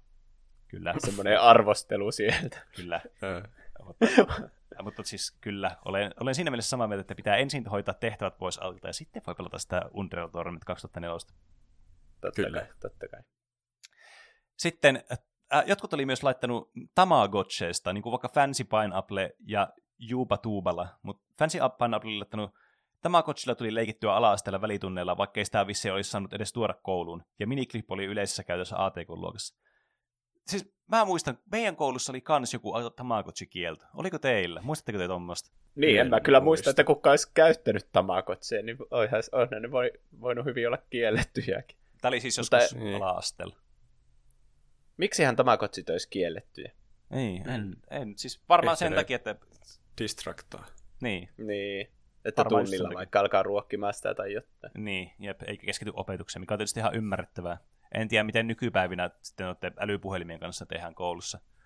Et miten sitten niin. ne vaikuttaa sitten siellä tänä päivänä. Mm. Meidän aikoina oli kuitenkin niin vähän aktiviteetteja, mitä tehdään sillä jotakin puhelimella tai muulla, että silloin kyllä vaan teki yleensä vaan piirteli jotakin paperille. Piti kuiskia kavereille jotakin juttuja. Jep. Kuinka vanhan aikaista. Mm antaa semmoista paperilappua eteenpäin siellä luokassa. Mm. Niin. Voiko alkaa? Kyllä. Sitten vielä tämmöinen muu lisäys, mikä tuli tässä, niin Onnil 03 laitto on tullut pelattua esim. PlayStation Portable-konsolia aika paljon, enimmäkseen autopelejä sillä. 3DS-säkin on pelannut muun muassa Super Mario 3D Landia ja jotain Zelda-pelejä. Mulla oli yhdellä kaverilla oli PlayStation Vita vai PSP, mä en nyt muista kumpi se oli. Varmaan tuo PSP taisi olla. Mulla on ainakin PSP. Se on tosi aliarvostettu konsoli. Eikö se ole Ihan... se vanhempi versio? Joo, mutta Kyllä. sillä just toimii kaiken maailman Super Nintendo sun muut. Ai jaa, oho. Ei. Tosi käytännöllinen. Nykyäänkin. Mä pelasin ainakin Metal Gear Solidin silloin, kun mä tein siitä se aiheen, niin sillä PSPllä, kun se on jotenkin tosi kätevä. Oho, no aika jännä kyllä. Mm. Mä muistan mun kaverilla kanssa oli se, olisikohan sekin laittanut itse asiassa, ei mulla sille. Nyt mullakin tuli jotenkin muistikuvia siitä mieleen. No, viimeisenä kategoriana mulla on täällä ei-tietokonepelit, eli tämmöiset niinku ihan peruspelit, mitä tulee pelattua niinku korttia, joista Koops oli laittanut välitunnilla mentiin koulun kirjastoon pelaamaan korttia, paskahousuja jne, klassikoita. Kyllä, olen ihan Jep. samaa mieltä, että nämä on kyllä siis niinku, nämä on niin hyviä, kun nämä toimii niinku aina. Ja näitä on mukavaa aina lätkiä. Nämä on kivaa tämmöisiä sosiaalisia pelejä kanssa, mikä on tietenkin näissä se iso etu myös, mit- miksi ne on niin hauskoja.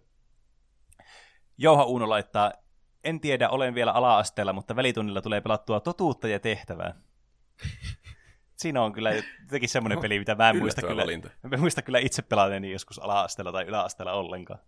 Me ei pelattu kyllä koulussa, mutta se oli semmoinen leirikoulun, että no niin, nyt, öö, tiedätkö, semmoinen vähän Aa, niin kuin, niin joo. koko luokka oli siellä niin kuin vähän erilaisissa olosuhteissa, niin sitten siellä pystyi olla pullonpyöritystä. mm. niin. Mm. Justiinsa jotain, mene ton tytön kanssa kaappiin minuutiksi. Kyllä. Ai vitsi, niitä aikoja. Uff. Niinpä. Sitten vielä viimeisenä Dango Jäbä laittaa, tässä paras vastaan, vastaus koko viikon kysymykseen. No, siitä voi tietysti, kaikki voi tehdä omaa mielipiteensä. En mitään, sillä siihen aikaan, kun itse on ollut yläkoulussa, eipä meillä mitään läppäreitä messissä koulussa ollut, eikä pääsyä AT-kouluokkaan muulloin kuin silloin, kun oli pakko päästä. Ammattikoulussa tuli välillä nakuteltua jotain pientä, mutta nekin oli yleensä taas Steamin tarina- tarinattomia indie-pelejä. Parhaiten jäi pie- mieleen solupeli Osmos. Hmm. No se on harmi, koska Mm. se justiinsa koulun koneilla pelaaminen tuntuu just erityisen hyvältä. Ja Niin. siinä, Niin. Siinä on joku Sen semmoinen niin. jännitys. niin. Mutta toisaalta taas, nekin oli kyllä semmoiset yleensä välitunneilla vaan hakkas, tai sitten just sillä, kun oli tehnyt ne jutut ATK-tunnin lopuksi. Et se oli kuitenkin ehkä enemmän semmoista, että se aikakin oli tavallaan niin kuin semmoista turhaa odottelua, niin sama nyt jotakin oli tehdä. niin. Mm. Mutta sai samalla myös semmoista jännitystä sitten, jos alkoi pelaa sitä CS ja sitten samaan tien, kun alkoi ATK-tunti, niin kuin Roope vissi oli tehnyt. Me, meillä oli vähän semmoinen villimpi luokka siellä. Mm, Mä olin eri koulussa aivan. yläasteella. Kyllä, kyllä. Mutta semmoinen muistelu. Voin sanoa, että kyllä tuli aika paljon kyllä semmoisia niin nostalgisia väreitä kyllä taas ilmaan tästä aiheesta. No tuli. Ja, No joo. Ja Tästä jo, tulee monia uusiakin aiheita jo mieleen, että mihin Niin. haluaisi keskittyä enemmän. Sit. kyllä. Niin. Ja alkaa pikkuhiljaa olemaan niin paljon myös näitä aiheita itsekin käynyt läpi, että pystyy jo sanomaan, että näistäkin monesta on niin puhuttu tässä Niin. podcastissa. Me koulussahan pelattiin niitä keräilykorttipelejäkin paljon välkillä, mm. niin Mm, jep. niistäkin on jo oma aiheensa olemassa. Tamagotchit olisi kyllä jännä aihe tutustua varmasti. Niin, kyllä.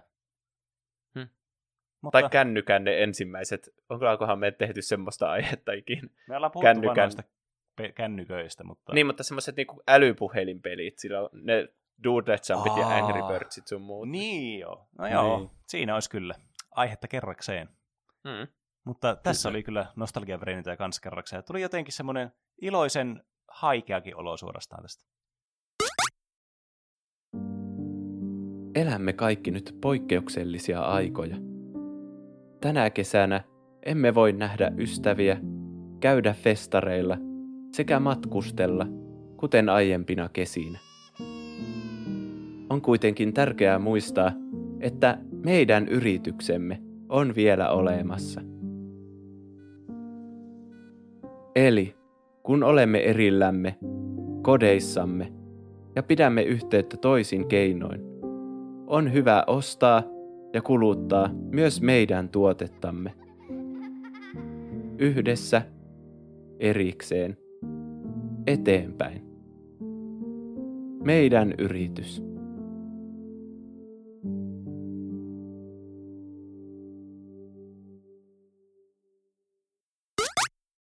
Tuon ihanan äskeisen nostalgiapärinöinnin ja tietysti myös äskeisen tauon jälkeen on mukava palata negatiivisiin aiheisiin. Oh. Yes. Tai, tai oikeastaan niin kuin mennä negatiivisia, ei me nyt kovin negatiivisia aiheita tuossa ollut. Mutta nyt on se hetki, kun me päästään purkamaan meidän höyryjä asioista, jota me, jotka meitä tällä hetkellä ärsyttää hyvin paljon, tai jotka niin kuin liittyy johonkin aikaisempaan aiheeseen, mistä me ollaan sanottu, että joku ärsyttää tosi paljon. Niin Roope, Haluaisitko sä aloittaa tämän niin ää, ärsytymisen aihe? Musta tuntuu, että se liittyy jotenkin Fifaan, kun meillä jäi semmoinen cliffhangeri siitä. Kyllä. Siis tapahtui viime jaksossa, joka oli itse asiassa Ai. toissa jakso. Niin. Että, puhu, puhuin Fifasta ja kävin läpi vähän Fifan historiaa ja sillä niin positiivisella kautta neutraalilla näkökulmalla, että mitä siinä on tapahtunut ja mitä muistoja mulla on sen pelaamisesta. Mutta nyt mä ajattelin mm. tässä käydä läpi, että miksi mä en enää pelaa tätä kyseistä peliä. Mm. Kolikon kaksi kääntöpuolta. Mm. Eli ö, mihinkähän peliin mä jäin 16 silloin viimeksi. Niin 17 mä taas ostin itse PlayStationille. Silloin mä hommasin justiin pleikkarin. Mm-hmm. Eli 17 ja 18 mä pelasin pleikkarilla. Ja ne oli, se oli niin se mun paluu tähän, tähän kamalaan maailmaan. Tai siis se ei ollut silloin kamala, kun mä lähdin siitä maailmasta, mutta se oli mun paluu tähän maailmaan, josta oli tullut kamala. Se on niin kuin apinoiden planeetassa, kun se matkustaa ajassa eteenpäin se tyyppi, ja sitten tulee planeetalle, joka on täynnä apinoita, ja ihmiset on häkeissä. Mm. Aivan.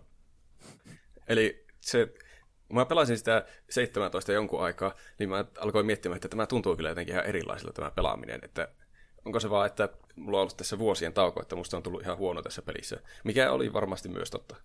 Mutta sitten mä tulin siihen tulokseen, että kyllä se peli on muuttunut jotenkin ratkaisevasti. Ja mä rupesin tutkimaan netistä, niin siellä tämän 17-18 aikaa on ollut, tullut ihan hirveänä valitusta tuosta FIFAn tilasta, nykytilasta. Ja varsinkin 18 aikaan alkoi trendaamaan tuommoinen hashtag Fix FIFA, että hmm.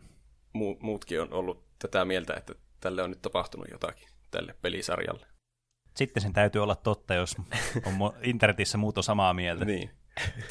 Täytyy kyllä myöntää, että silloin kun mä vielä pelasin tätä peliä innoissa, niin vähän nuorempana, niin mä en etsinyt netistä muiden mielipiteitä Fifasta, että se voi olla, että sieltä olisi tullut ihan samanlaisia, että, mm. korjatkaa tämä paska. Mutta eh, miksi, Mikä siinä oli vialla? Miksi minä en enää tätä pelaa, niin tota, mä oon tullut siihen tulokseen, että pääsy siinä on EA, ja että EA haluaa vaan rahaa. Tämä on niin shokki-otsikko, tuossa hyvän clickbait-otsikon tähän podcastiin. Silloin kun EA Tämä tuli kaikille yllätyksiä. Silloin kun EA perustettiin 90-luvulla, niin se oli hyvän tekeväisyyttä. Ne teki pelejä ja jakoi niitä ilmaisella kaikille lapsille, että, mm. Että tässä teille jotain kivaa tekemistä, ettei tarvitse olla aina ulkona. Mutta nyt ne haluaakin niin. yhtäkkiä rahaa koko mm. Vuonna 2017 Niinpä. tapahtui se käännekohta, että nyt se on, se on sitten menoa. Niin. niin, kyllä. Pitää varmaan laittaa tuohon descriptioniinkin, että, tai tuohon otsikkoon sitten, että et usko, mitä tapahtuu tunti 20 minuutin kohdalla. niin. Ja paljastus peliteollisuuden nykytilasta. niin. Jep. Mutta se on, ne haluaa rahaa, koska ne tekee joka vuosi uuden pelin, jossa ei oikeastaan muutu paljon mikään. Ne laittaa aina jonkun uuden pikku lisän sinne tai jonkun pelimuodon. Niin näihin uusiin on nyt tullut se Journey, mikä on vähän niin kuin semmoinen tarinallinen pelimuoto, että siinä on mukaan joku juoni. Mikä on ihan hyvä, mukava idea, mutta se on mun käsityksen mukaan aika me, että se on mm. pelkästään semmoinen, että ne voisi sanoa, että siihen tullut nyt joku uusi merkittävä asia. Niin. Mulla tulee tuosta mieleen, niin jossakin, äh, onko ne WWE vai mikä se on se wrestling, niin. joku, en mä muista, tupla VVA tai joku tämmöinen, kai se varmaan on eikä E. Niin joka tapauksessa niin siinäkin oli joku tämmöinen tarinamoodi tuli, ja mä katsoin sitä, miten hirveän näköinen se on. Just semmoinen, että se on vaan liimattu siihen sille, että oo, tämän päästä kohtaamaan tarinamoodissa kaikkiin vastustajasi, ja sinusta tulee kuningas, ja siinä on kun joku tarinakin, mikä ei niinku siis säväytä yhtään millään tasolla. Mm. Ja mä voin kuvitella myös sen turhautumisen niille, jotka haluaa keskittyä vaan siihen Koree-peliin sitten, ja sitten ne käyttää EA tän, tänä vuonna on tehnyt uuden uudistuksen ja käyttänyt kaiken ajan vaan tuommoiseen pelimuotoon, mitä, mihin niin suurin osa peliä, pelaajista ei tule ikinä koskemaan. Niin. Mutta jatka toki. Ja tuota, sen lisäksi, että tämä on joka vuosi aika sama peli, niin tämän pelin perimmäinen tavoitehan on nykyään myydä niitä pakkoja. Että mm. ihmiset ostais omalla rahallaan noita pakkoja, joista voisi saada parempia pelaajia. Ja tämä ikäraja on vissi, onko tämä PEGI 3 peli. Aha. Mutta että, ja tämän player base on siis tosi nuorta. Ne on jotakin varmaan kymmenenvuotiaista teineihin pääasiassa nuo pelaajat, mm. tai ainakin suuri osa. Ja sitten tässä on tuommoinen aivan hirveä hyväksikäyttömekanismi, että se on, tämä on tosi koukuttava peli, että pakko saada koko ajan parempi joukkue, ja sitten sen saa tuolla tavalla, että laittaa vähän jotakin rahaa äidin luottokortilta sinne. Niin. Ylpeästi voin sanoa, että en itse ole laittanut pakkoihin rahaa, mikä mm. on pieni voitto, vaikka mä oon kyllä ostanut mm. näitä pelejä aivan hullun määrä. niin, mutta se ei enää riitä, että ihmiset ostaa ne, onko ne 60 vai 70 euroa ne pelit, niin siinä mm. on vielä pakko mm. olla niin kuin noita lisämaksuja tolle, että mm. Ja varmasti Fifastakin on olemassa aina joku Gold Edition, joka maksaa 120 niin joka Joo, vuosi. Siis, tuo on niinku siis niin, tuo oikeasti niin ärsyttävää. Siis tuo on todella niinku raivostuttavaa, että niinku, miten tuntuu, että niinku tuommoisessa nyky AAA-peleissä, niin se niinku on oletus, että siinä on mikromaksuja ja oletus, että siinä on tuommoinen random loot-boksi-mekaniikka mm, mukaan. Niin. Että se on niinku osa sitä peliä, mikä on mun mielestä niinku siis niin tyhmää. Nykyään pääsee niin. otsikoihin, jos ei ole lootboxeja. Niin kuin peleistä niin. tulee uutisia, että ö, Cyberpunk 2077 ei ole lootboxeja, niin sitten se on niinku semmoinen niin. uhu, vaikka se pitäisi olla se normi. Mietipä niin. tuo, kuvittele tuo lause kymmenen vuotta sitten, niin miten absurdilta se kuulostaa, että tuommoinen niin olisi otsikko. Mutta kun tuommoisia oikeasti on. Että niin. et on väärässä siinä. Mm. Tuo tuntuu ihan siis tyhmältä. Toisaalta tässä nyt on niin paljon, paljon muitakin asioita tapahtunut viime vuosina, mitkä jos kymmenen vuotta sitten lukisi uutisotsikoista, niin olisi sille mitään helvettiä. Mikä Cyberpunk? Niin. Mutta EA on vienyt tätä eteenpäin kyllä, tätä lootboxia maailmaa, että mulla tulee aina ekana mieleen se Star Wars Battlefront 2, mm. joka oli ihan tynkäpelinä ja kaikki mm. piti ostaa lisänä siihen. Ja siinähän oli, mikä Darth Vader, sen unlokkaamiseen, se oli joku tosi iso homma, jos ei maksanut. Jotakin niin kymmeniä tunteja. Nel, mä luin jostain, että 40 tuntia keskimäärin piti grindata, että sai Darth Vaderin siinä niin. pelattavaksi no. hahmoksi. Mutta tuota, Fifassa, jos haluaa Messin tai Ronaldon, mitkä on varmaan niin kaksi parasta pelaajaa. Kaksi pelaajaa, jotka minä tiedän. niin, siitä tietää, että ne on hyviä. Niin niihin pitää grindata varmaan keskimäärin satoja tunteja, että ne saa oh, ne kortit oh. siinä. Damn. Se, se on paljon pahempi maailma tuo FIFA kuin se, se niin. Star Wars. Niin. Se on yksi, yksi pelaaja sun koko tiimistä. Niin, niitä pitää niin. olla 11 lisää. Tai se on hauska. vielä enemmänkin. Niin. Se kertoo pelistäkin jotain, että sun pitää niinku, sua kehotetaan maksamaan, että sun ei tarvi pelata niin paljon. No niinpä. siis käsittämätöntä. Tuo, tuo on vielä varsinkin harmillista, tuohon jäi mieleen tuosta Battlefrontista, että sekin niinku, peli, se on ehkä myös niinku nykypelien ehkä myös, että tavallaan, niinku, tiedättekö, tämmöinen early access-kulttuuri kanssa ehkä vaikuttaa siihen. Mutta niin, just se, että se, mä oon kuullut juttu, että se on nykyään ihan hyvä peli. Siis se on oikeasti semmoinen, että suorastaan positiivinen pelikokemus nykyään se Battlefrontti. Mm. Mutta siis ei, ei meidänkään kuvaa niin kuin muutu siitä pelistä mitenkään, vaikka se nykyään olisi hyvä, koska silloin kun se tuli se peli, se oli ihan hirveätä paskaa. Mm. Niin. niin tavallaan, että se juna on jo mennyt ja tavallaan kaikki rahastus on jo tehty, niin sitten siinä vaiheessa niin ollaan, että no niin, no nyt se on peli. Nyt, nyt se on niin semmoinen peli, mikä se olisi tehnyt olla silloin, kun se tuli se peli.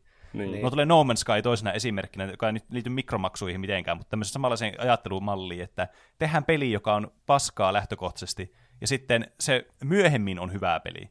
Et niin. Niin kuin, käyttäkää nyt vaan se aika, Herra Jumala, siihen, että teette hyvän pelin niin kuin lähtökohtaisesti. Ja sitten sen jälkeen voi vielä varantaa. Vähän sen. Niin, jep. Tietenkin varmaan No Man's Skyn tapauksessa olisi myöhästynyt seurat 20 vuotta, no se. ikinä tullut sitä peliä. Koska rahat oli jo kerätty kaikilta, mutta niin, kuin, niin kuitenkin. Jostain syystä Et... peleissä erityisesti näkyy se, että kuka ei halua missata mitään. Että kaikki haluaa pelin niin kuin julkaisupäivänä. Niin. Ja sitten vielä, mm. sen takia on ne Gold Editionit, että niin kuin siinä tulee jotain aseitten skinejä ja hahmon skinejä ja semmoista ihan turhaa paskaa hirveänä, mutta sitten se pelaaja, joka katsoo niitä niin kuin vaihtoehtoja, että 60 versio, 70 versio, 100 euro versio, niin tulee semmoinen, että mä en voi, miss, mun pitää ottaa semmoinen, missä on kaikki nämä, niin mä en varmasti mm. missaa mm. mitään. Niin. Pahimmat on just niitä, että se on eksklusiivista kontenttia siihen, että sä et voi saada sitä mitenkään muuta. Niin. No joo. Ni, niin mä voin kuvitella, kuinka pahasti se niinku joidenkin rattaita raksuttaa ja rasauttelee. Tä- tässä rasauttelee rattaita myös se, että tämähän on täysin pay to win peli tämä FIFA. Tai mm-hmm. ei ihan täysin, mutta tosi, tosi pay to win peli. Että niillä parhailla pelaajilla pärjää paremmin. Ja sitten kun ostaa heti pelin alussa parhaat pelaajat, niin sitten pärjää paremmin. Onpa P-alkuisia sanoja. ja kaikilla näillä ammattilaispelaajilla on niinkö suunnilleen sama joukkue. Siellä on ne tietyt hyvät pelaajat, ne endgame-pelaajat, jotka mm. on niinkö, ö, käytettäviä tuommoisessa kilpailullisessa, lainausmerkeissä kilpa, tai no on se kilpailullisessa, kilpailullisessa ympäristössä, niin sitten mm. niille, ne on jossakin seurassa, ja se seura maksaa niille ne kaikki pakat, että ne voi ostaa ja löytää ne parhaat pelaajat, ja sitten ne pelaa niille. Siihenkin menee, paljonkohan siihenkin menee rahaa, että ne, niille saa hankittua ne kaikki joukkueet. Niin. Hmm. Siis tuo on mua aina sen, että mä oon miettinyt tuolla, että miten tuo niinku, siis mä ymmärrän pelejä, tämmöisiä niinku multiplayer-pelejä, jotka tarkoittavat tämmöiseen niin kilpailuiseen niin tarkoitukseen. Niin okei, okay, mä ymmärrän sen tietenkin siitä näkökulmasta, että sulla voi olla tavallaan niin samaa vaikka, jos puhutaan vaikka Age of Empires, samaa sivilisaatio vastaan samaa sivilisaatio, tai samanlainen tiimikomppi jossakin League of Legendsissa vastaan samanlainen tiimikomppi. Mutta siinä on niin paljon eri, niin kuin enemmän vaihtelua tavallaan sen välillä, että mikä on niin kuin hyvä strategisesti, niin kuin pelkästään se lähtökohtaiselle, että miten sä et pelaamaan sitä, että minkälainen niin kuin, tiimi sulla on. Mut niin niin onko tuossa niinku oikeasti, että sulla on niinku yksi hyvä tiimi, sulla on vain parhaimmat statsit tällä pelaajilla, ja se on niinku kaikki pelaa sitä samaa sitten? Kyllä.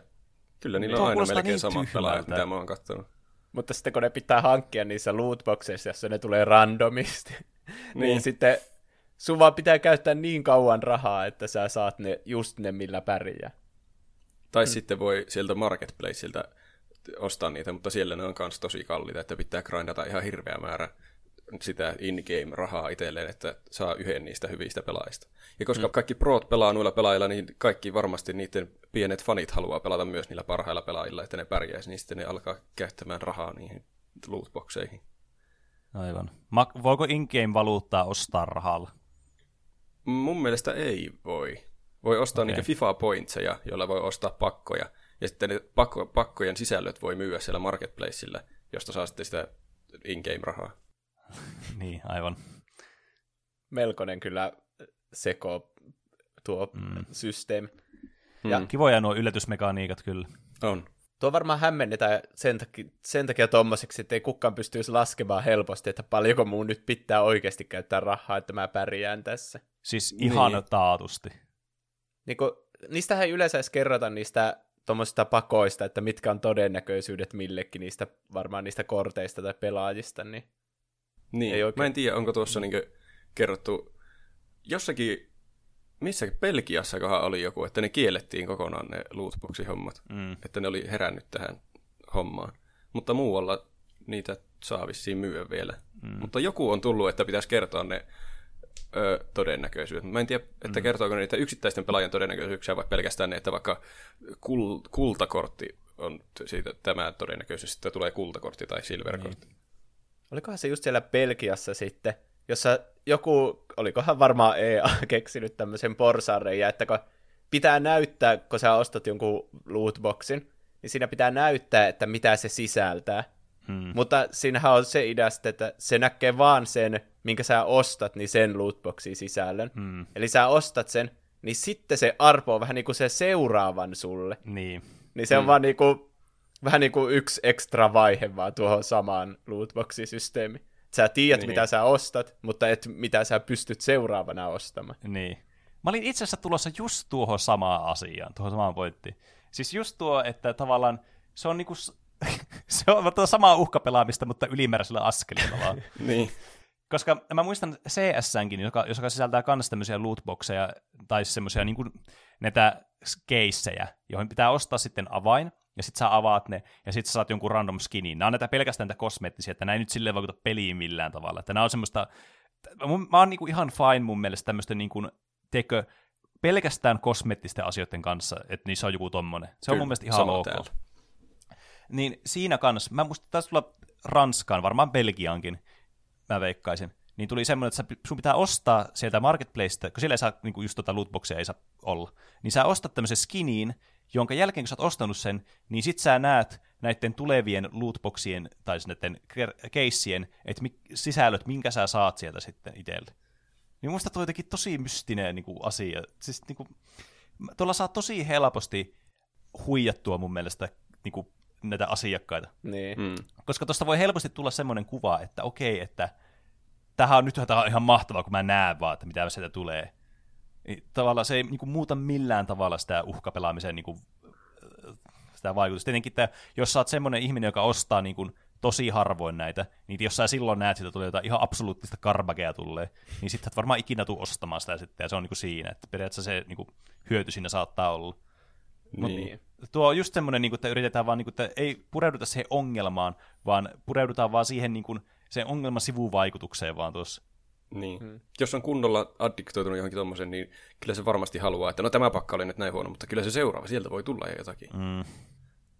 Ja sitten kun nuo pelaajatkin on monesti lapsia, pelaa vaikka jollakin vanhempien luottokortilla tai ostelee niitä juttuja, niin, niin ne ei kyllä paljon mieti sitten niitä, että onko tässä järkeä vai ei, kun haluaa Jep. vaan jonkun tietyn sieltä ja kavereillakin on. Mä voisin kuvitella, että tuo olisi vielä pahempi just jollekin lapsille ja tosi nuorille muutenkin, just tuo, että sä näet, mitä sä saat sieltä. Kun siinä voi tosi helposti tulla semmoinen, että semmoinen kuva, että tämä ei olekaan randomia, vaan sä tiedät se etukäteen ja sitten tavallaan mm. se tuntuu jotenkin todennäköisemmältä, että sit sä saat sieltä jotain hyvää, vaikka tietenkään näin ei asiat ole. Hmm. Pitää muuten tehdä disclaimer, että mä en halua tässä valituksessa tuomita ketään, joka pelaa FIFAa tai tykkää FIFAsta. Että minäkin niin. olen pelannut FIFAa ja FIFA on hyvä peli niin tietyissä ympäristössä. Mutta tämä on nyt mm. mun selitys, että miksi minä en enää pelaa FIFAa. Mm. Niin, ihan ymmärrettävää tietysti.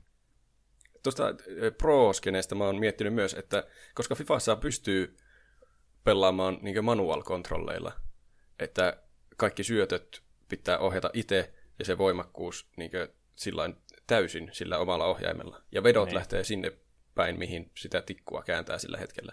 Että miksei ne ammattilaiset pelaa niillä manual-kontrolleilla? Koska semmoinen Eikö ne pelaa niillä kontrolleilla? Ei, siis kaikki pelaa assisted-kontrolleilla.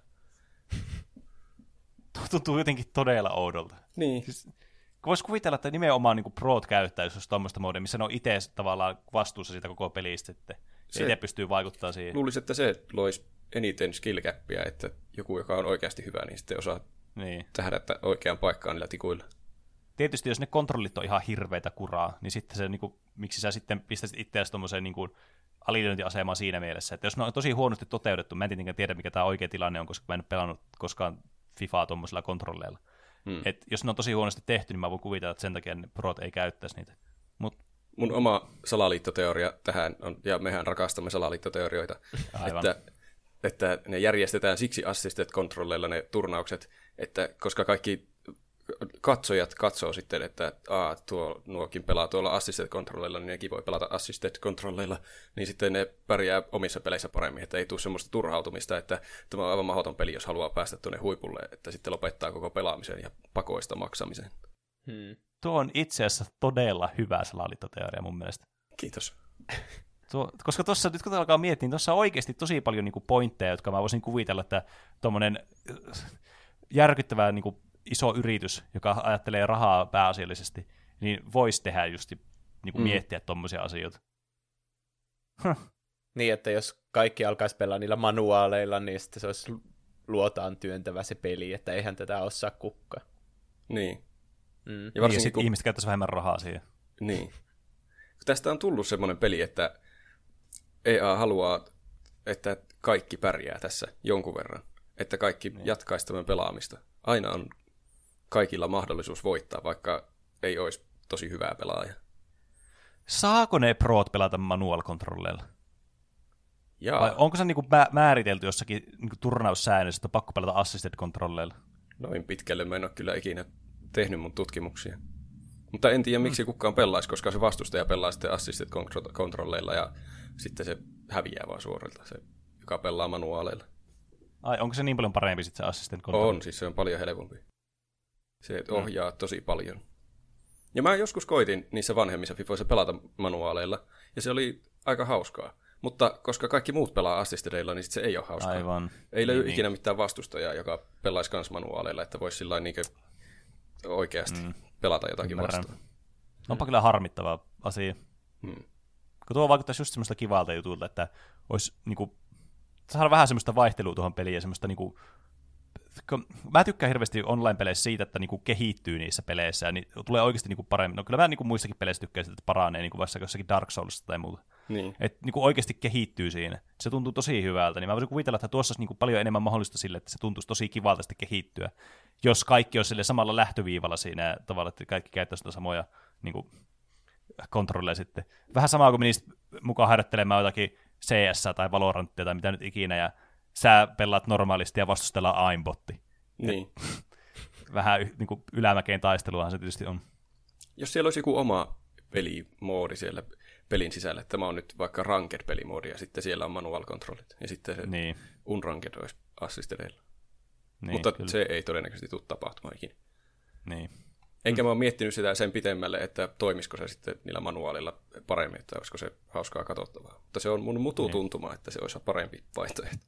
Silloin taidolla olisi enemmän merkitystä verrattuna Niin. niin. siihen, että rahalla olisi merkitystä.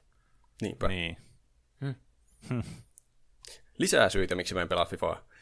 EA vaikuttaa tosi epäpätevältä tuon ö, pelin niin kehittämisessä ja hoitamisessa. Että se on aina täynnä kaikkia ihme pukeja ja glitchejä se peli. Ja ne tekee jonkun patchin aina välillä, mutta se yleensä ei kor- korjaa sitä. Et siinä oli tosi pitkään, en muista oliko 17 vai 18, niin semmoinen, että maalivahilla kun juoksi rangaistusalueen reunaa pitkin ja veti käsistä semmoisen pitkän laakapallon sinne hyökkäykseen, niin pääsi omalla hyökkäjällä aina yksin läpi. Se jotenkin, se vastustajan piti joka kerta valita oma, oma keskuspuolustaja sillä niin ohjattavaksi ja lähteä juokseen sinne omaa maalia kohti, että se sai hyökkäjän kiinni. Niin ennakoida se, että kaikki teki koko ajan sitä samaa taktiikkaa, wow. koska se AI ei osannut seurata sitä. Ja se oli monta patchia semmoinen. Aha. Uskomatonta. Ja toinen homma on ollut tuota, kick-off glitch. Onkohan se sillä nimellä? En muista. Mutta kuitenkin, että kun itse on tehnyt maalin ja vastustaja saa aloituksen, niin omat pelaajat on jotenkin ihan unessa. Ja se voi joskus vaan juosta se vastustaja pelaaja siitä kaikkien läpi. Että ne ei, niitä ei saa hallittua sillä lailla, että, että ne niinkö puolustaisi normaalisti. Siinä on, siihenkin piti opetella niinkö puolustamaan ihan eri tavalla. Ja sekin Vau. oli tosi pitkä. Uskomatonta. Ja ne patchit ei yleensä niinkö kerro, ainakaan ne ei ennen. Mä en tiedä, miten nykyään on tilanne. Mutta niissä ei kerrottu sillä oikeasti, mitä niissä muutettiin. Sillä jotenkin ympäripyöreästi sanottiin, että nyt on vaikka parannettu pelaajien responsiivisuutta. Mm. Niin. Mutta ei niinkö mitään semmoista numeroita, mistä voisi oikeasti katsoa, että Aa, nyt on muutettu tuota tai tuota. Vaikka Niin. jos vertaa esimerkiksi Loliin, mitä oon pelannut myös paljon, niin siellä aina kerrotaan, että tämä damage on nyt nostettu vaikka 20 ja se lasketaan tuosta ja sillä. Niin. Siis tuo on kyllä totta, että ärsyttävää semmoista niinku, niinku pelien kehittäjät, jotka tekee tämmöistä niinku jatkuvasti kehittyvää peliä. Ja sitten se on semmoista niinku, se, se on tosi semmoista niinku, äh, just tämmöistä hämärää, että mitä ne muuttaa sieltä, ja mm. ei vaikka selitetä niiden ajatusprosesseja siinä takana. Kun hirveän monet semmoiset tykätyt niinku, yritykset, jotka niinku, valmistaa pelejä ja niinku, parantaa niitä pelejä ja patcheja muoka, niin on semmoisia tosi läki, läpinäkyviä, että ne kertoo, että miksi ne on muokannut jotakin asiaa ja pal- niin kuin mitä ne on tehnyt sille, että se on konkreettisesti se muutos, että sä voit vaan nähdä se. Eikä vaan sanota, että no joo, no se nyt, se on parempi nyt se peli. Niin. Eli pitäisi tarkoittaa, ei mitään. Mm. Niin, varsinkin jos opettelee paljon jotain peliä, niin olisi ehkä hyvä, että tietäisi tarkkaan, että mikä siinä muuttuu, että voi Niin, oppia Kyllä. siitä Varsin- lisää. just. Varsinkin niin kuin just e-sports-tarkoituksiin se on todella tärkeää, että se on niin kuin selkeää ja semmoista niin kuin yksiselitteistä se, että mitä ne on tehnyt Niin. pelintekijät. Lisää AR-epäpätevyyttä, niin nehän on surullisen kuuluisia siitä, että ne on jotakin poistellut internetistä jotakin viestejä, mitkä kritisoi niitä liikaa. Tai bänninyt accountteja, jotka tekee jotakin videoita niiden huonoista toimista tai muuta. Oh, Wow. oh. Tuo on kyllä just se, niin, niin surullista kuin on vaan ollut. Mm. Niillä on ollut tilanteita niin pro-peleissäkin, että niillä ei toimi ne niiden pelit hyvin, että ne crashailee tosi paljon vissiin. Mä en ole kyllä, tie, mä en tiedä muista, muita pelejä, mä en ole katsonut, että onko siellä samoja ongelmia jossakin muissa kilpapeleissä, mutta näillä on vissiin aika yleistä, että se vaan kaatuu koko homma, tai että ei saa yhteyttä siihen vastustajaan. Jossakin ö, pro-peli qualifierissa oli, että kaksi ammattilaispelaajaa oli joutunut ratkaisemaan niiden pelin kivipaperisakset pelillä, koska ne ei Täh. saanut matchattua toistensa kanssa. Mitä? Ei, ei voi olla todellista. Mitenhän se, mitä se EA sitten tekee, että salaako se koko tämän jutun, että ei ollut mitään ongelmia, näitte väärin. en mä tiedä. Se, tuommoisen tapauksen mä oon löytänyt internetissä, että jotkut oli joutunut tuollain niin ihan arpomalla vaan päättämään voittaja. Huh. Wow, vähänkö kivaa. Tosi niin kuin hauskaa ja interaktiivista varmasti ollut näille pelaajille. Niin. Mutta nyt voisin puhua vähän Ultimate-tiimistä, joka on FIFA oikeastaan nykyään kokonaan. Ja se uh. on tuota, tämä, no, tämä on justi tässä alussa jo vähän mainittiin, että tämä on ihan pay to win. Ja se on käsittämätöntä, että se lähtee joka vuosi aina alusta. Niin kuin me viime jaksossakin päiviteltiin jo sitä. Mm. Että Jep. vuoden lopussa, kun tulee uusi peli, niin niitä ei voi siirtää siihen uuteen peliin näitä sun joukkuetta ja pelaajia ja kaikkia. Mm. Se pitää se, koko grindaus alkaa alusta. Mm. Hm. Ja tuota, sano vaan. Että miksei ihmiset voi yhdessä päättää, että tämä FIFA 2018 oli tarpeeksi hyvä. Nyt me keskitytään vain tähän. Ei osteta uusia, pelataan nyt tällä. Se niin olisi sitten... mahtavaa, jos joku päättäisi niin ja kaikki tottelisi. Mä veikkaan, että isoin, isoin ongelma tässä No, e, no jos ei mennä niinku mitään e-sports-ongelmia siinä syntyisi, koska se on kuitenkin hirveän iso juttu tämmöisissä peleissä nykyään. Mm. Niin, niin kuten sanoit, että tää, jos tämä niinku, teikö, demografia, joka tämä peliä pelaa, suuri osa tästä porukasta, on just lapsia, nuoria, mm. niin siinä on niin paljon muitakin vaikutuksia sitten, vaikka että jos sä oot jossakin, en mä tiedä, yläasteella, ja te pelaatte FIFAa siellä, että koko luokka pelaa FIFAa, niin eihän sä, et sä nyt voi pelata sitä vanhaa FIFA, jos joku ostaa se uuden. Koska se on niin. saman tien, joku ostaa sen, niin sitten kaikki pitää ostaa se peli periaatteessa. Ja koska, koska kaikki ostaa sen, niin sitten yhden on pakko ostaa se sen takia, koska siellä vanhassa ei riitä enää pelaajia. Eikä sinne niin. tu, sillä ei ole oikeastaan enää mitään väliä, mitä siellä tekee. Niin, kyllä. Aivan siis... Tuo on kyllä oikeasti, mulla, mä tunnen mun stressitaso on kasvavan tässä. Täydellistä. Se oli, Aivan tämän, loistava. se oli tämän aiheen tarkoitus. Jep. Hmm.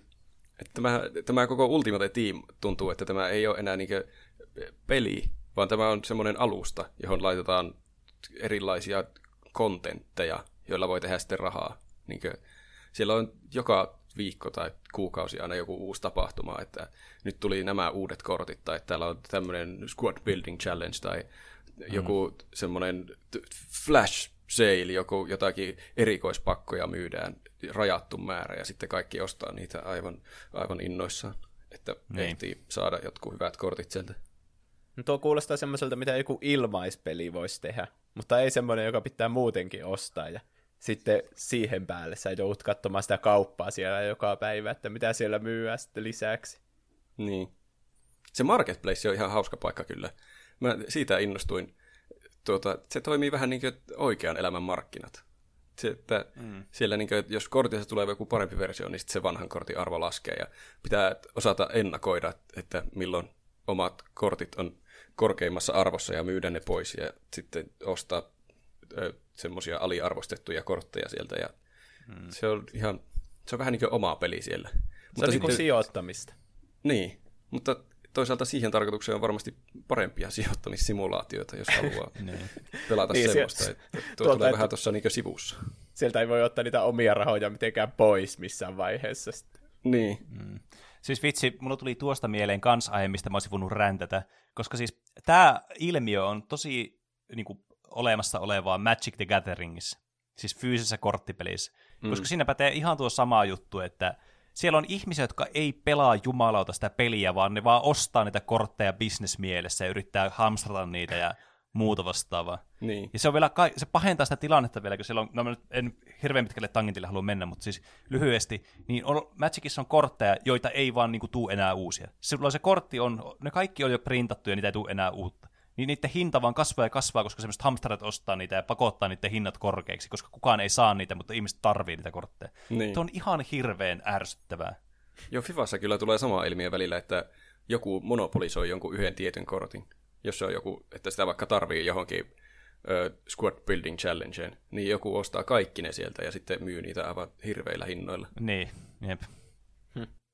Ja tuo Marketplace on muutenkin vähän, siis se on mielenkiintoinen paikka, mutta sehän ei itse asiassa ole niin semmoinen ö, vapaa markkina, vai mitenköhän ne määritelmät menee, koska EAhan päättää, että mitä kortteja siellä on ja kuinka paljon niitä kortteja on, ja ne voi tehdä lisää niitä kortteja sinne ja mm. sillä vähän manipuloida näitä markkinoita.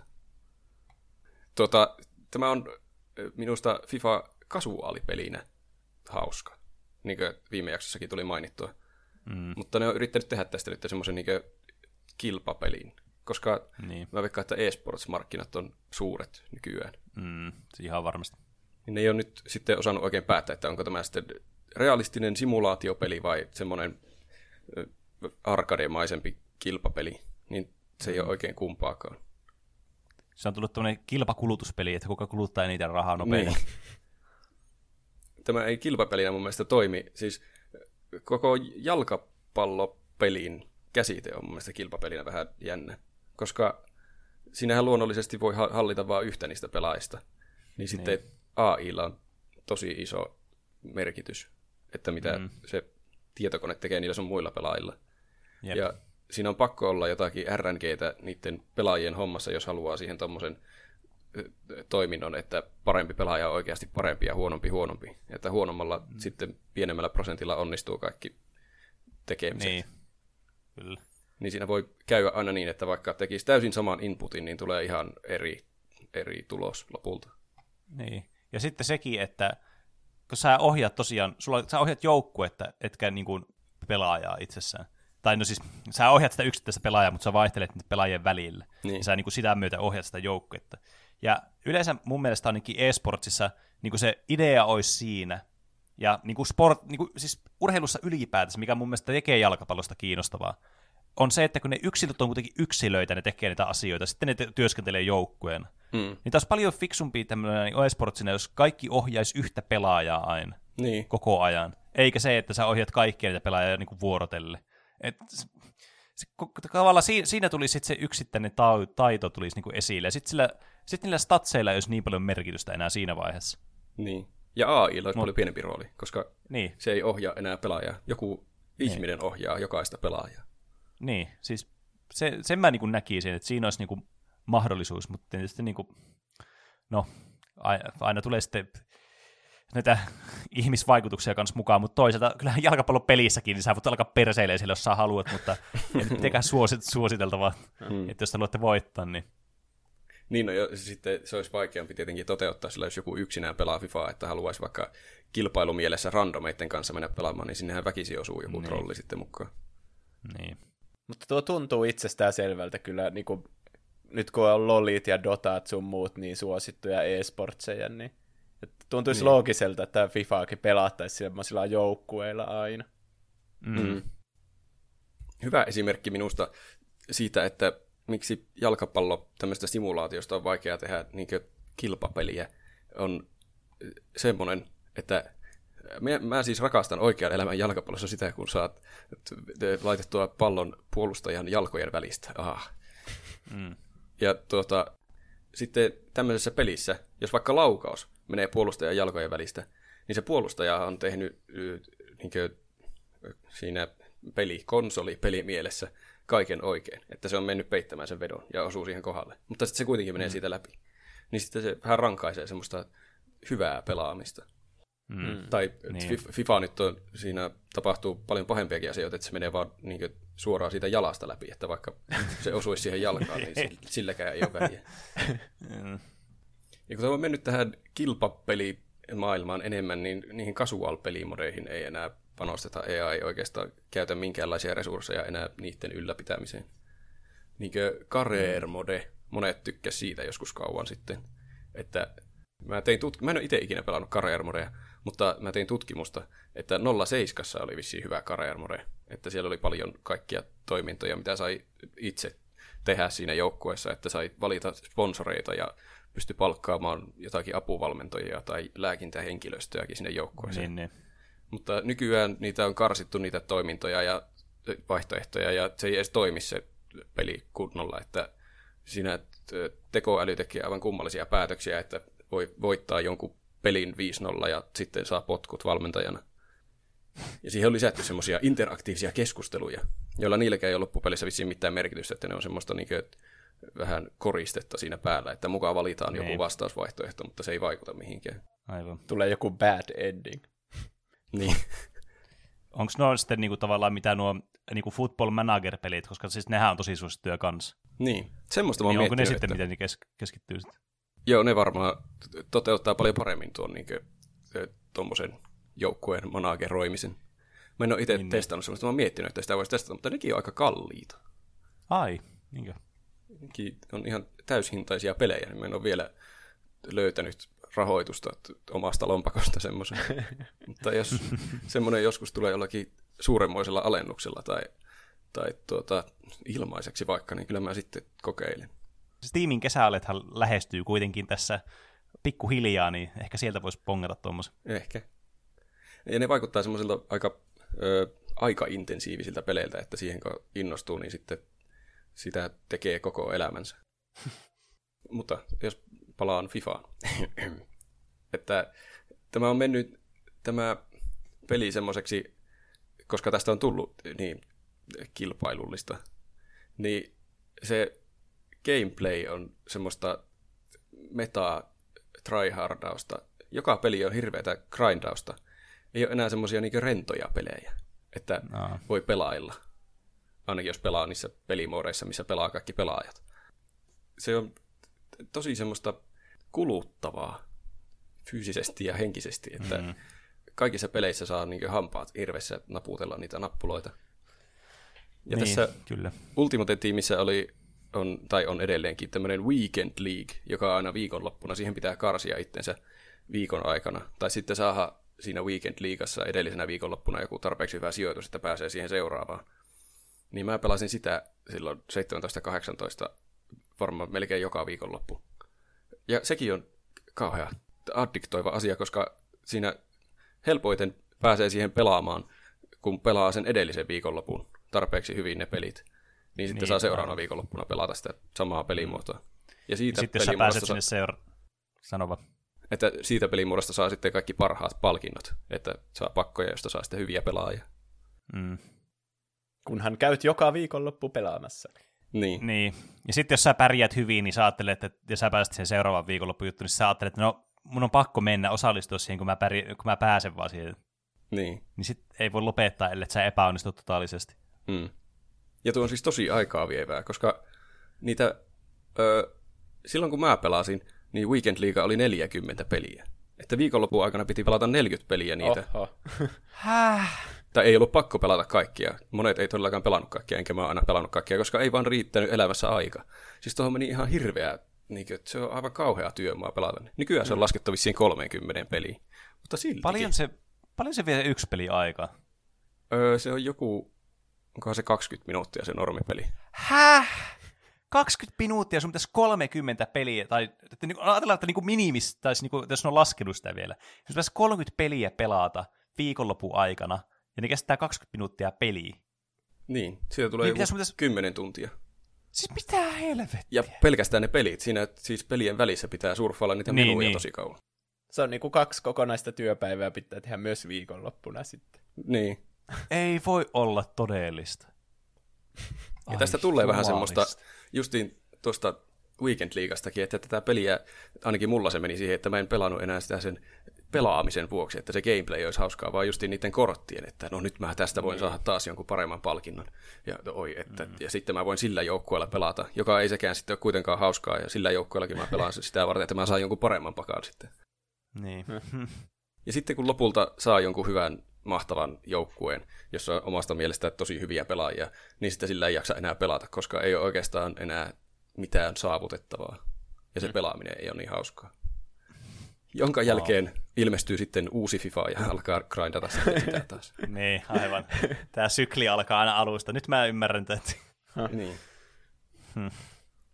Ja tuo peli ei vaan, se ei ole niin näistä jalan läpimenobukeistakin huomaa, että se ei ole tarpeeksi hyvää minun mielestä kilpapeliksi. Että siinä on ihan tuhansia ja tuhansia eri bukeja. Jos katsoo netistä, niin niitä löytyy siis satoa miljoonaa sivua, jossa, ja ne on vaan ne, jotka ihmiset on jaksanut kuvata ja laittaa johonkin netin syövereihin muille mm. nähtäväksi. Että niitähän tapahtuu siis varmaan aivan lukemattomia vielä verrattuna niihin. Ja niitä on kyllä ihan hauska katsoa silloin, kun ne sattuu jollekin muulle. Mutta sitten kun itse niin. omalle kohdalle sattuu, niin se on aivan raivostuttavaa. Mm. Jep. Tässä oli pitkään, ja voi olla muuten edelleenkin, semmoinen kuin no loss glitch, jota ei ole siis korjattu. Se on ollut vuosia tässä pelissä. Että jos on, peli on vaikka 0-0, ja itse on tekemässä maalin, niin jos se vastustaja dis- disconnectaa tarpeeksi nopeasti, niin se ei, ei saa häviötä siitä. Ja siinä joskus tapahtuu jopa niin, että itse sai häviön siitä.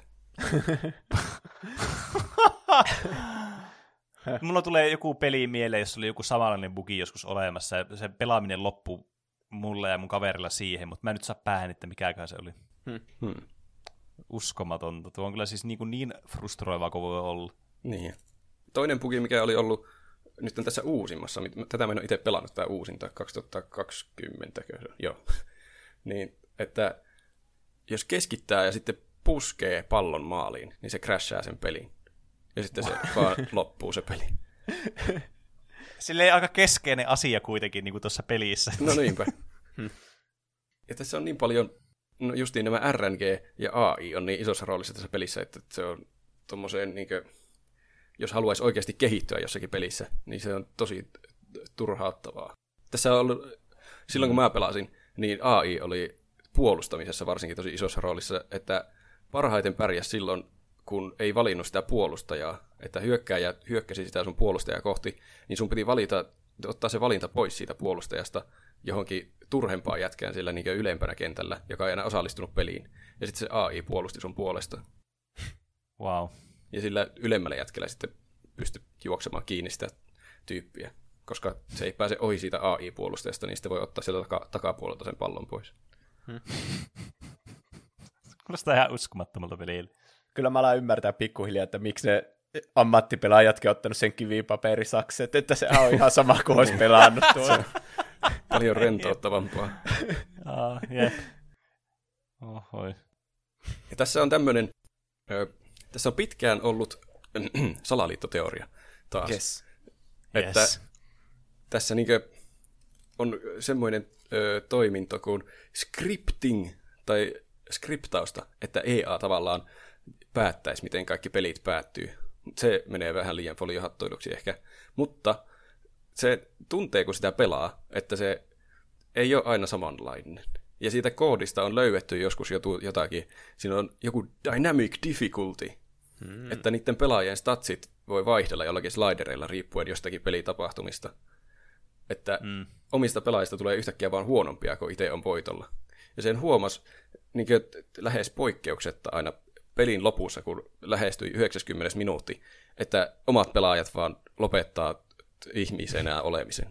että se niin kuin, sillä taika-iskusta, että no niin, nyt se tapahtuu. Vaikka ei edes ehtinyt tapahtua mitään, että vastustaja ei ehtinyt tehdä maalia tai mitään. Itellä oli pallo, mutta sitten tapahtui se naps, ja nyt tämä on vaikea tämä pelaaminen. Ja sitten se oli semmoista hirveää taistelua loppuun asti, että toivoo vaan, että vastustaja ei saa tehtyä maalia. Ihan niin kuin oikea jalkapallo. Niin. En tiedä, onko se sitten realistisuuden vuoksi ne mukaan laittaa siihen semmoiseen, että kun oikeassakin jalkapallossa voi tulla pupu pöksyyn tuossa loppumetreillä. Niin. Että, mutta sehän on siis pelillisesti aivan kamala ratkaisu, jos se on sillä Siis niin, nimenomaan, just että se on hyvä silleen niin kuin, jos sä katsot vaan peliä silleen niin kuin immersion puolesta. Mä ymmärrän kyllä tuon niin kuin päätöksen siinä mielessä. Mutta kun puhutaan videopelistä, niin it, siis se peli, idea on siinä, että se peli on kuitenkin pelikokemuksellisesti hyvä.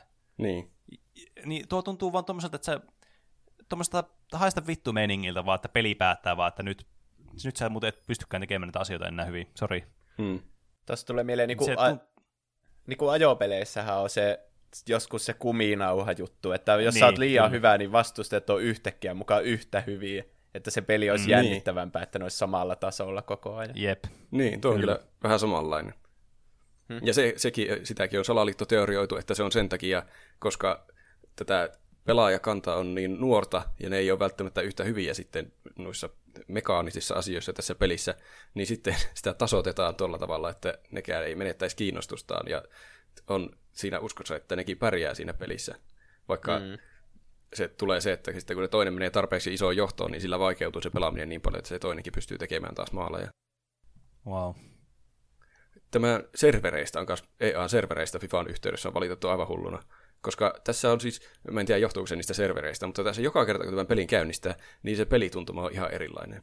Se, se on ihan arpapeliä, että onko se mukavaa sinä päivänä pelata sitä peliä vai ei. Mä huomasin joskus, että jos joskus ihan myöhään yöllä pelas, niin se toimi paremmin. Että se oli jotenkin responsiivisempi ja ne kaikki tapahtumat. Niin, aivan. Kun on vähemmän pelaajia. Niin. Tu- Tuota mä en ole pystynyt varmistamaan mistä. Mutta se on tosi pelottavaa käynnistää tuo peli ja sillä lailla huomata, että jaa, tämä on tämmöinen päivä, että nämä ei tee mitään nämä pelaajat. Että Niin. parempi sitten olla pelaamatta. Jossakin peleissä, mitä itsekin on pelannut, niin huomannut, että joskus serverit on ihan täyttä perunaa ja joskus ne on ihan hyviä. Et, et siis välillä pystyy vaan pelaamaan sen takia, että se toimii hyvin, niin niillä ne servut, ja joskus ne ei vaan niin toimi yhtään ja se pelaaminen on ihan täysin mahdotonta. Mm. Se on tosi ärsyttävää.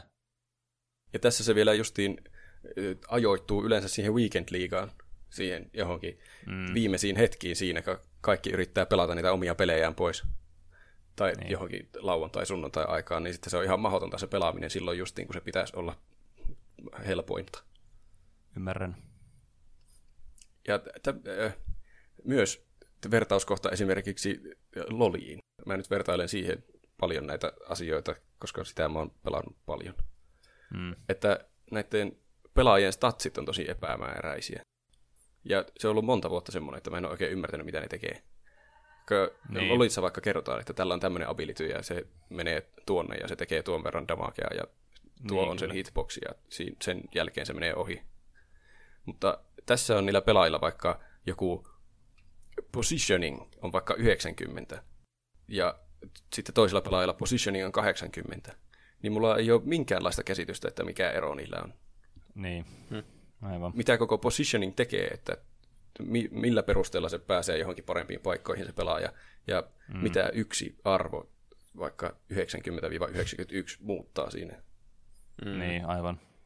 Tai, Ymmärrän. tai finishing, että kuinka hyvin se osaa tehdä maalin läheltä. Että onko se vaan RNGtä, että näin monta kertaa sadasta se menee maaliin, se, mutta en tiedä. Kuinka helposti saa fatalityn vastustaja? Niin. Selkäranka vaan pois. Mahaan Niin. läpi. Tämä on... Äh, silloin kun lopetin tämän, niin mä huomasin, että mun mielenterveys parani huomattavasti. Tämä on siis maailman raivostuttavin peli. Se on hyvä, että sä pääsit purkaan nyt tästä taakkaa meille. Huhhuh. Tämän jälkeen mun ei tarvi ajatella enää FIFAa. Mm. Tässä niin yksittäinen peli on ihan jees, vaikka tapahtuu joku kamala bullshit-tapahtuma, että oma pelaaja ei vaan suostu tekemään jotakin, jotakin asiaa, minkä sä oot tehnyt sillä ohjaimella. Niin, Niin. yksittäisessä pelissä se on sillä no, hm, jopa sattui. Mutta sitten kun se tapahtuu justiin niissä kilpamoodeissa, mitä tämä koko peli nykyään melkein on, niin se on siis mm. aivan siinä, että lähtee järki päästä. Ja sitten joku ratkaiseva peli. Mulla on joku justiin Weekend Leaguean ratkaiseva peli, millä mä olisin saanut paremmat palkinnot, niin rat, ratkesi johonkin semmoisen, että mulla oli puolustajalla pallo, ja sitten mä yritin purkaa sen, ja se ei vaan tehnyt mitään. Ja sitten Nice. hyökkääjä otti pallon, ja sitten se voitti. Siinä mm. kyllä oli hermoromahdus lähellä. Ja sehän on siis ulkoapäin ajateltuna tosi pieni asia omassa elämässä, että nyt jäi tuommoinen yksi pakka saamatta. Mutta siinä Niin, tilanteessa kyllä. se jotenkin eskaloituu aivan käsittämättömiin mittoihin. Niin, mä, mä ymmärrän tunteen tiedätkö, ihan täydellisesti. Mä oon itse tosi kilpailuhenkilö ihminen, niin siis se tuntuu siltä, että sulla on niinku ryöstetty, ryöstetty se tilanne vaan Niin, käytännössä. hirveän epäoikeudenmukaista. tunteiden manipulointia koko peli. Mm. Niin. Tästä on ihan hirveä määrä semmoisia rage-videoita netissä, että kaikki pelaa FIFAa ja sitten niille tapahtuu joku kamala asia ja ne huutaa ja viskoo ohjaimia. Ja sitten niihin mä kulutin jonkun verran aikaa silloin, kun mä itse pelasin. Se oli jotenkin semmoista katarttista, että etätukea tai vertaistukea. Niin, niin, niin. se mu- muilla on samoja tuntemuksia, että tämä on ihan kamalaa tämä pelaaminen. Mm. Ihanaa. Siitä tuli Hyvä vähän peli. semmoinen, että voittaminen on sillä että me voitin pelin, mutta häviäminen on siis aivan kamalaa. Niin, jep. Tuntuu, että monesti voitti justiin väärä pelaaja, että jollekin maalivahille sattuu uskomaton päivä tai, tai vedot osu kaikki tolppiin. Mä muistan, että mäkin olen voittanut siinä monta semmoista peliä, mitä mun olisi todellakaan kuulunut voittaa. Että vastustaja on hallinnut koko peliä ja mun maalivahti on vaan torjunut kaikki. Niin siitä tulee vähän huono omatunto. Niin. Hm. Eli toisin sanoen FIFA-pelit on vähän niin kuin oluen juonti, että yksi silloin tällä on ihan ok, mutta jos 40 pitää yhtenä viikonloppuna olla, niin silloin menee jo, niin kuin, silloin alkaa ohjaimet kyllä lentelemään ja asiat on vähän huonommin. Se oli niin, varsinkin tämä trendi jatkuu joka viikonloppu. Niin. niin. Ehkä kohtuus kaikessa on Fifassakin. Niin. Mm. Tämä tuo jotenkin pahimman esiin ihmiskunnasta tämä peli, että ne kaikki pelit oli semmoista niin myrkyllistä. Kaikki tuuletus, kaikki tekee koko ajan sitä shush-tuuletusta, kun ne tekee jonkun niin. maalin jollakin 90 minuutilla, niin se vielä pahentaa sitä, että voi jestas. Niin on, se tuntuu niin hirveältä.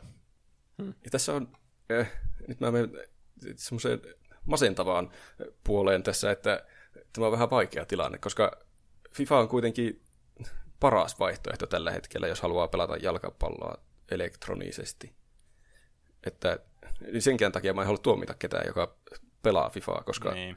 ei ole muuta vaihtoehtoa tällä hetkellä, jos haluaa pelata jalkapallopeliä. Koska mä, Pessikin on vissiin aika huono. Mä koitin sitä vähäsen yksi päivä, mutta se ei oikein iskenyt minuun. Mm. Ja sitten tässä on se surullinen puoli, että jos joku tekisi yhtäkkiä jonkun mahtavan jalkapallopelin, jossa ei olisi hyväksikäyttömekanismeja ja se toimisi pelinä, niin ei ne saisi ikinä kilpailtua EAN kanssa niistä lisensseistä, koska niin. EAlla on vaan niin hirveänä rahaa. No, ne varmaan no. maksaa ihan sikaan. Niin. Hm. Viimeinen asia, mikä mä oon häirinyt aina Fifassa, on vapaarien kuvakulma. Et, että kun vetää vapaarin, ja sitten justiin kun se on menossa maaliin, sitä kuvataan niin sieltä takapäin, kun vetää sitä vapaaria. Ja se siihen asti kuvataan sitä takapäin, kun se on menossa maaliin. Ja se hetki, kun se ylittää sen maaliivan, niin se vaihtuu se kuvakulma sillä siihen normaali sivuttaiskuvakulmaan. Ja se vie jotenkin mm. sen mahtavuuden siitä vapaarista. Mm. Huh. Ai. Oi, nyt mä löin mun mikrofonia vahingossa. meni, meni jo liian pitkälle. se oli viimeinen pisara. Kuvakulma vaihtuu, ei saa kyllä. ei noin muut niinkään, mutta tuo vapaarien kuvakulma. Jep. Mutta äh, tämä on hauska peli pelata kavereiden kanssa sillain, se ajan viettopelinä, mutta kilpapelinä tämä on aivan mahoton ja raivostuttava. Se on mun loppusaneelma. Hmm. Mitä, mikä teitä ärsyttää? Ai niin tosiaan, tässä, tässä jaksossa oli myös meidän niitä räntit tälleen tunnin ja päästä. No joo. Tässä tuli vähän turhan paljon ehkä asiaa. Se oli hyvä, no. että sä pääsit purkamaan nyt ne. Siinä oli varmaan niin, kaikki kyllä. nyt sun FIFA-asiat vähän aikaan. Joo, ei vitti niin, enää kyllä. tehdä uusia FIFA-jaksoja tämän jälkeen. no, no mä voin nopeasti kertoa oman ja Juuso voi sitten omaa vielä kertoa, koska mullakin liittyy siis tosiaan online-peleihin tämä mun nopea räntti. Mä nyt pikakelaan tämän nopeasti, mutta mä halusin sanoa se, että mua ärsyttää online-peleissä ihan hirveästi se, että ne on semmosia, semmoiset online-pelit, jotka sä haluat pelata, että on kivaa pelata, mutta ne vaatii kaiken ajan sun niinku, pelirintamalla, kaiken ajan, että sä voit pysyä mukana niissä peleissä. Mm. Silloin niin pois lukien niin tämmöiset MMORPG-pelit, jotka vähän niin kuin oletusarvoisesti on semmoisia kunnon aikasyöppäjä sitten. Niin kuin, vaikka esimerkiksi joku League of Legends tai joku Rainbow Six Siege tai joku tämmöinen, että se niin kuin vaatii, että se on sun se peli, mitä sä pelaat, tai sitten sun on ihan turha pelata sitä. Mm, Koska niin mitä mä tarkoitan tällä on siis se, että Että kyllä joo, sä opit pelaamaan first person shooterin, sä todennäköisesti osaat pelata muitakin first person shootereita ja strategiapeleissä vähän samaa, kyllä. Mutta tietenkin pelit vaihtelee, niin kuin ne on erilaisia ne pelit. Niin sitten vaikka, otetaan nyt esimerkiksi League of Legends vaikka, josta mä puhuin viime viikolla, muistaakseni viime viikolla oli oikeasti, niin mua ärsyttää ihan hirveästi näissä peleissä se, että niihin palaaminen on todella, todella vaikeaa. Eli jos mä pelasin Lolia joskus kauan sitten tosi paljon, ja sitten myöhemmin sen jälkeen silleen ajoittain on pelannut Lolia. Mutta mm. en ole niin kokonaan lopettanut sen pelin, pelin pelaamista, että mä en tule ikinä enää pelaamaan sitä peliä.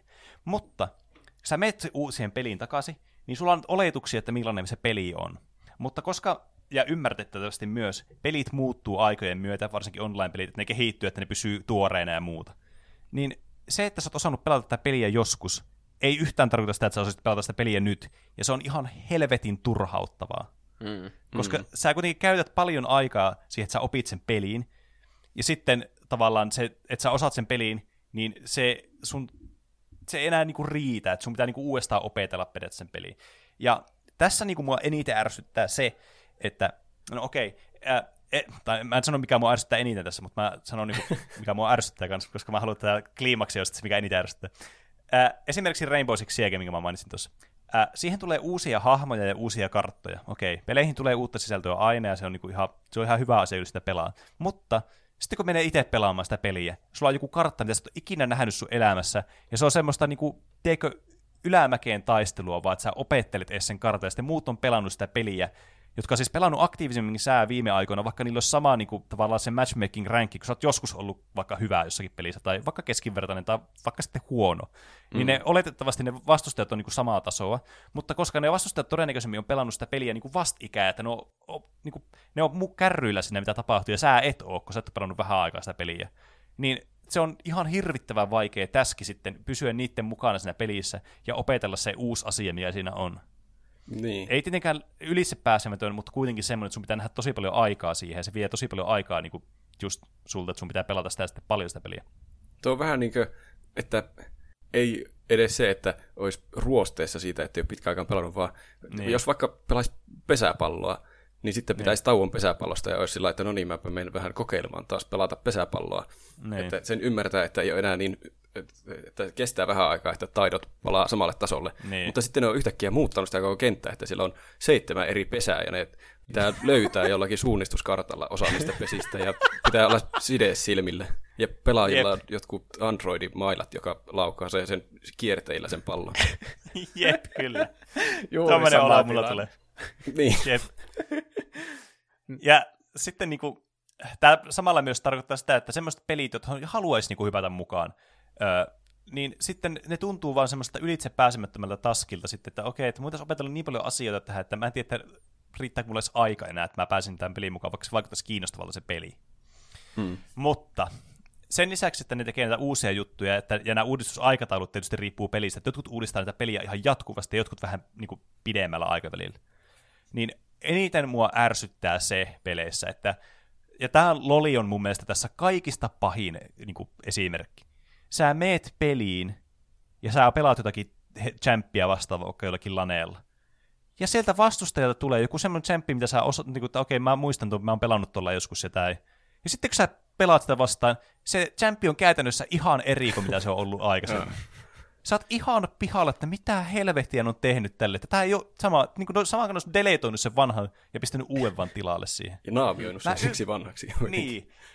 Ja se on mun mielestä niin frustroivaa. Se on niin koska sulla on, teikö, pelkästään se, että sä oot pelannut aikaisemmin, niin ei niinku sille, että se ei ole uutta se sun tieto, että pysy mukana enää, mutta se myös aktiivisesti niinku häiritsee sua ja aktiivisesti niinku haittaa sun pelaamista. Ja.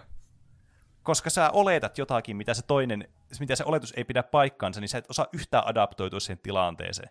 Tuo on vähän niin kuin sä olisit nyrkkeilijä, ja sitten kun sulla on nyrkkeilymatsi alkamassa siinä, niin sitten kun sä oot valmiina niin lyömään sitä sun vastustaja, niin sitten se tyyppi siinä sun takana, joka otti sulta sen pyyhkeen sun, tai sen kaavu sun päältä, niin sitten yhtäkään se lyö sua turpa.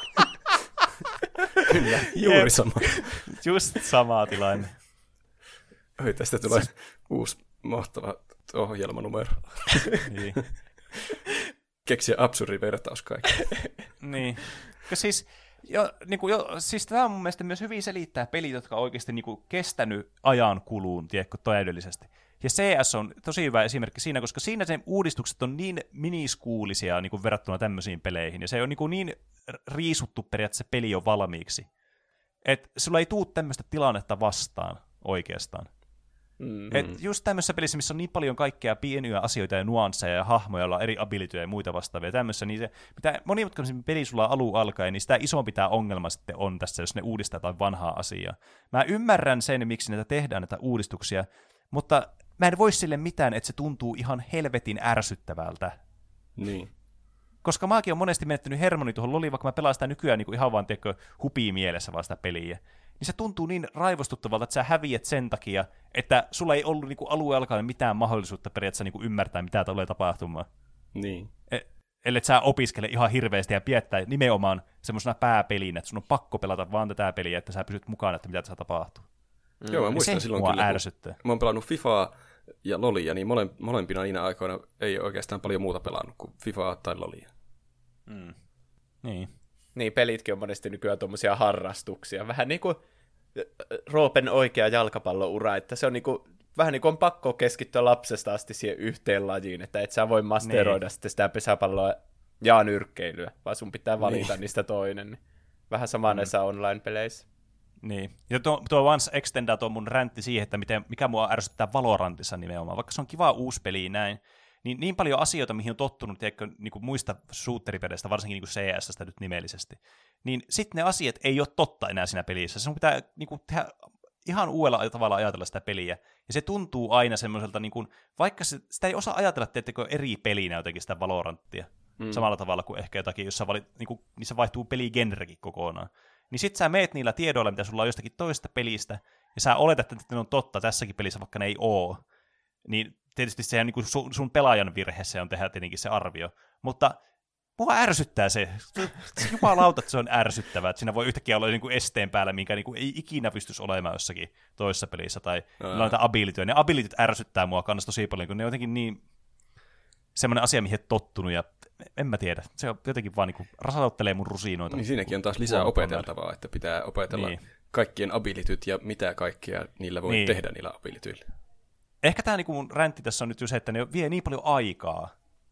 Et, mm. et se, tämä niinku niin paljon käyttää sun aikaa siihen, että sä opettelit jonkun jutun, ja sitten kun sitä aikakin on rajallinen määrä, niin se rajoittaa sitä pelejä, joita sä haluaisit pelata, mutta niiden pelaaminen ei tule niin kivaa kuin se voisi olla sen takia, että kun se pitäisi käyttää enemmän aikaa niihin, niin se on jotenkin ikävää. Mä en tykkää siitä.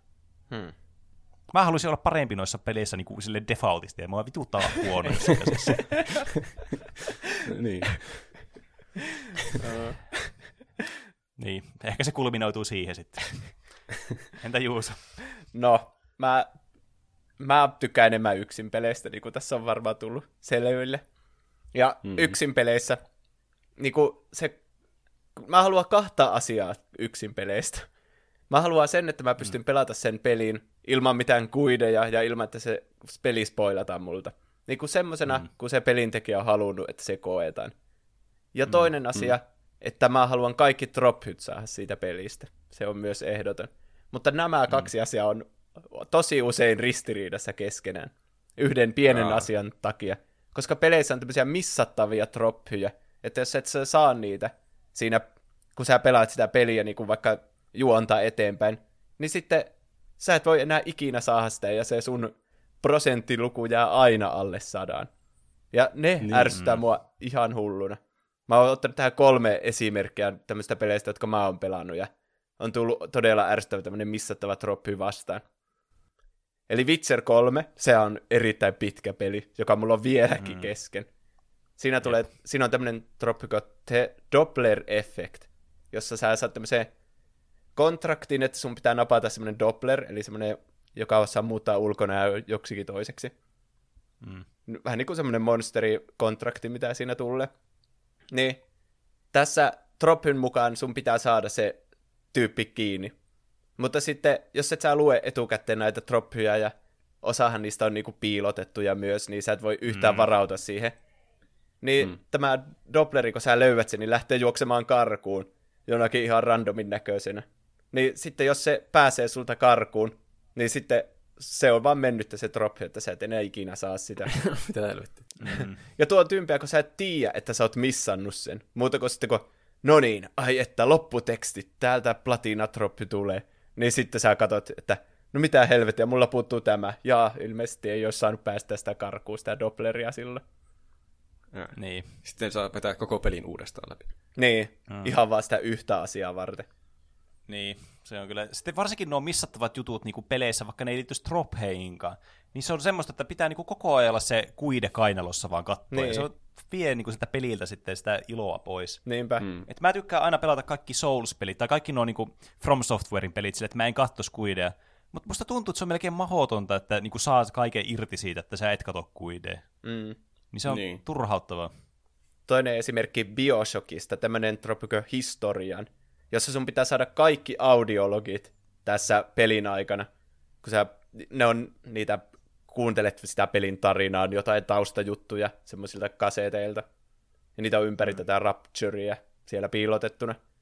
Niin osa näistä on, osa näistä on niinku semmoisissa paikoissa, mitkä on tarinan kannalta tärkeitä, ja sä vaan kävelet niistä ohi, ja oot niinku keskittynyt siihen tarinaan, ja sitten semmoisessa kohti helposti missaat, jos et ihan jokaista kulmaa kato koko ajan. Niin, niin. sitten se on tosi inhottava niin kuin jälkeenpäin, että jaa, okei, tonne paikkaan ei sitten ilmeisesti päässytkään. Ja olin liian niin kuin, immersioituneena tähän mahtavaan juoneen, niin sitten missasin yhden tuommoisen keräilyesineen sieltä, ja en saa enää drop, siitä drophyä ikinä sitten.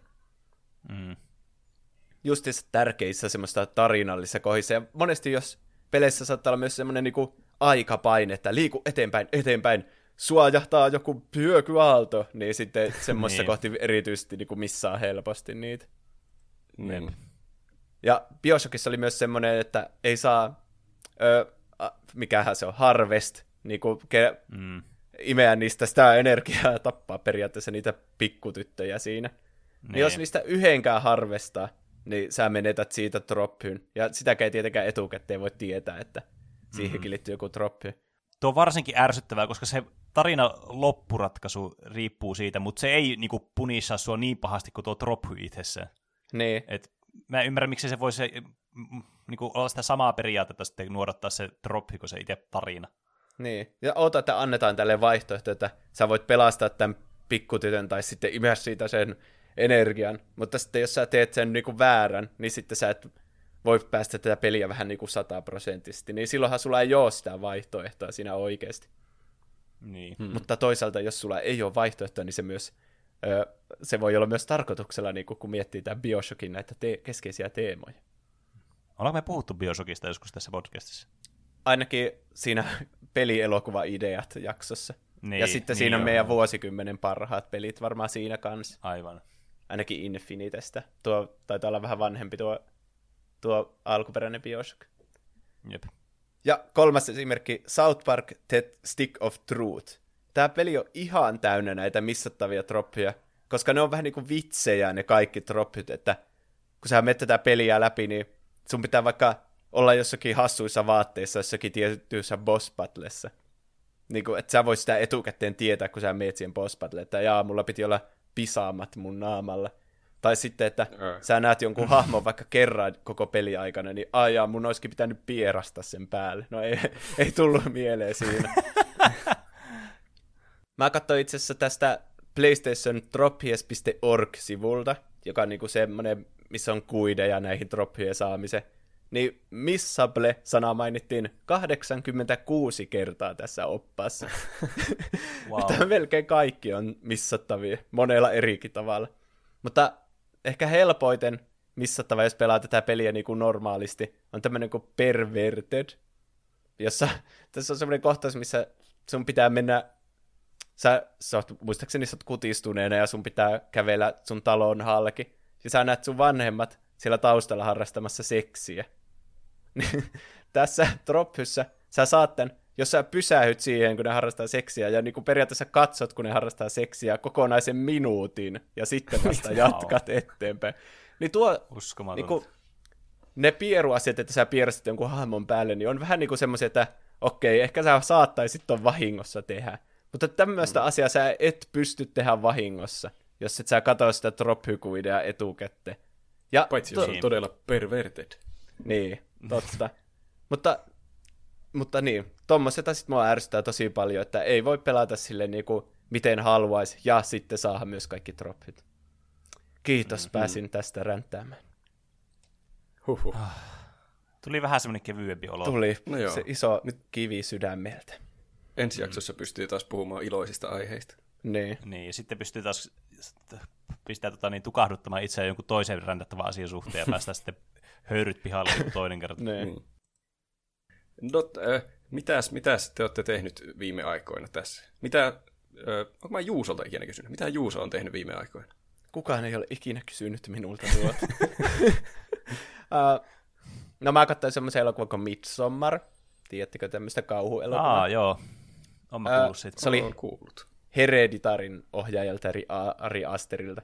Se kertoo siitä, että tämmöinen teiniporukka menee Ruotsiin viettämään juhannusta ja sitten ne päätyy tämmöisen kultin keskelle. Ja tämä on kauhuelokuva, niin tietenkin härskejä pelottavia asioita alkaa tapahtua ympärillä. Ja tosi viihdyttävä, kyllä yllättävä kauhuelokuva monellakin, monellakin tapaa. Semmoinen pikku suositus täältä. Okay. Ei herkkille katsojille. Oli se kyllä semmoinen ahdistava, kyllä monella tapaa. Se on siisti, kun se ö, sijoittuu juhannukseen Ruotsiin, niin siellä on koko ajan 247 valosaa. Niin tosi outo kauhuelokuva, että on koko ajan valoisa. Aivan. Ah, oikein. Mm. On, onko tota noin, niin jos pitäisi antaa niinku jumpscare-mittari no, nollasta kymmenen, jossa nollaa, että ei yhtään jumpscarea, kymmenen, että kaikki Kymmenen säikätykset on jumpscarea. niin, niin minkä arvosana antaisit tälle jumpscare-mittarissa? En kyllä kovin iso. Tässä enemmän siihen ahdistavuuteen ja semmoiseen ahdistavaan tunnelmaan panostettiin. No ehkä, Okei, ehkä no se yksi tai hyvältä. nolla. Okei, okay, nice. Mm. Eli sitten se uskaltaa itsekin ehkä Se katsoa. kuulostaa kyllä semmoiselta kauhuelokuvalta, mistä voisi pitää. Suosittelen. Mitä Bene on tehnyt? Mulla on itse asiassa tällä viikolla tapahtunut tosi paljon erilaisia asioita. Ö, mä vihdoinkin nyt on päässyt Sekirossa koko pelin läpi, Oi, oi. paitsi Oho. Viimeistä bossia en ole vielä vetänyt, kun mä nyt yritän tietenkin, niin kuin pitää kerätä kaikki asiat, eikö vielä ennen sitä. Niin, ei saa missata. Pitää, aina te- pitää, pitää tehdä aina se ennen pelin loppua oleva se semmoinen checklisti, pitää käydä läpi asioista. Mm. Mm. Mutta niinku, periaatteessa on vetänyt pelin läpi nyt. Ja ai että, että mä tykkäsin sitä pelistä nyt toisella kerralla, kun mä sitä pelaan. Ja mä pääsin aloittamaan sitten sen siivittämänä toisen pelin, jota mä oon miettinyt pitkään, että mä haluan taas pelata uudestaan läpi, koska mulla jäi kesken se viimeksi. Koska mä aloin pelaamaan taas Dark Souls 2, joka on siis tää Dark Soulsien musta lammas, tää erillistapaus, erityistapaus, mistä ihmiset ei ihan hirveästi yleisesti ottaen välitä. Tai ainakin niinku selkeästi niinku näistä se heikoin peli Okei. näistä kolmesta. Aivan. Mutta kyllä mä oon tykännyt siitä kyllä taas, että on mukava taas päästä pelaamaan Dark Souls. Se tuntuu ihan lapselliseen helpolta nyt se peli. Se... Sekiron jälkeen.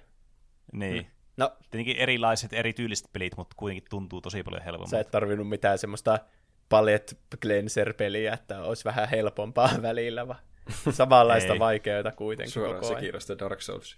Niin. Jep. Ja sitten kato, ollaan tai katsottu taas, niin, tai siis taas, aloitettu katsomaan tota, niin Netflixistä tätä JoJo's Bizarre Adventure. Ah, viime Ah, viikon niistä siis- anime-suosituksista innoittuneen. Niin, tuli mieleen, että niin, ja nyt kun se on vihdoin Netflixissäkin, niin helppo käydä katsomassa No sieltä. Ainakin ne ekat 50 jaksoa. En nyt ole vielä sinne asti päässyt, mutta juuri semmoista, kuten odotin. Ihanan niin kuin, naurun täyteistä kyllä saa nauraa koko ajan, kun sitä katsoo sitä ohjelmaa, ja hyvin absurdia settiä. No niin. Ihanaa. Entäs Roop? Mulla on vähän sama, että nyt voi tulla monologi, koska nyt on tapahtunut niin paljon asioita tässä viikon aikana, että laittakaahan kuuntelupöksyt jalkaan. No niin. Että, no, ensinnäkin me saatiin meidän ikuisuusprojekti valmiiksi ja päästiin Kingdom Hearts 3 läpi. Oo. Oo, no niin. Ei vitsi, nythän te olette pelannut sitten kaikki Kingdom Heartsit. Kyllä. Paitsi joku me jätettiin kesken. Se, se mä en muista niiden nimiä. Se, Korttipeli. missä ne on ne Ventus ja Aqua ja, ja ne. se on kyllä hyvä peli. Jos, jos haluaa Ehkä- lisää Kingdom Heartsia, niin voi palata Niin. siihen. Ehkä sekin vielä joskus pelataan. Hmm.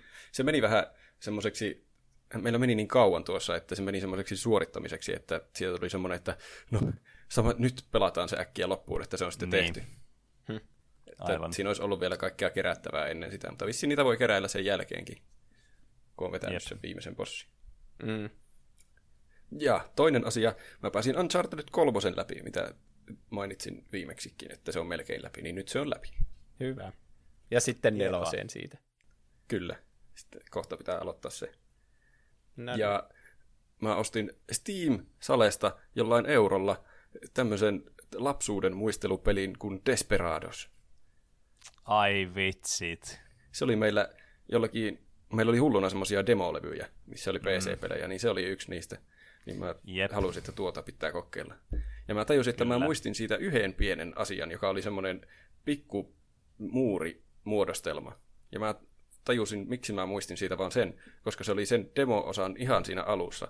Ja se oli aivan tosi vaikea peli, että mä en ole varmasti pienenä päässyt siitä ikinä eteenpäin. Mm. Ainakin se demo on tosi vaikea. Mä oon nyt koittanut sitä Niin. itse peliä, niin se on kyllä paljon helpompi se alku siinä. Tai sitten sä oot Niin, niin, parantunut siinä aika paljon. Niin. Niin, kyllä. Ehkä. Roope, se kaikki on sun sisäistä voimaa. Se olikin minussa koko ajan. niin. Ja viimeinen asia. Oletteko huomannut, että Netflixiin on tullut Rick and Mortin uusia jaksoja? Aha, ne tulee Netflixiin myös. Mä luulin, että ne tulee vaan HBOlle. Mä Hyvä. ihan randomilla huomasin. Siellä on kaksi nyt tullut uutta. Ne mä No oon ei vitsi. katsonut. Justiin ennen tätä meidän nauhoitusta katsoin toisen niistä. Pitää alkaa Nonni. katsomaan. Kyllä. Siinäpä oli minun tekemiset. Mä, sä sanoit tuolla Discordissa kanssa siitä, niin GTA 5 on Epic Games Storessa ilmaisella. Joo. Niin, niin kannattaa käydä lataamassa, vaikka Epic Games Store on varmaan joku kiinalaisten vakoiluohjelma, mutta GTA 5 on myös hyvä peli, niin sen riski on otettava. Niin. Ja mä mietin Itse ehkä... kävin lataamassa. No niin. Mä mietin, että pitäisiköhän ottaa ensi viikolla GTA 5 myös aiheeksi. Hmm. Ihan niin kuin, että kaikki käykää nyt lataamassa se, jos vielä kerkeätte. Ja pelatkaa viikossa läpi. niin, niin sitten spoilataan se kunnolla. Mutta onko nyt aika meidän kaikkien lempisegmentille? Kyllä se taitaa olla.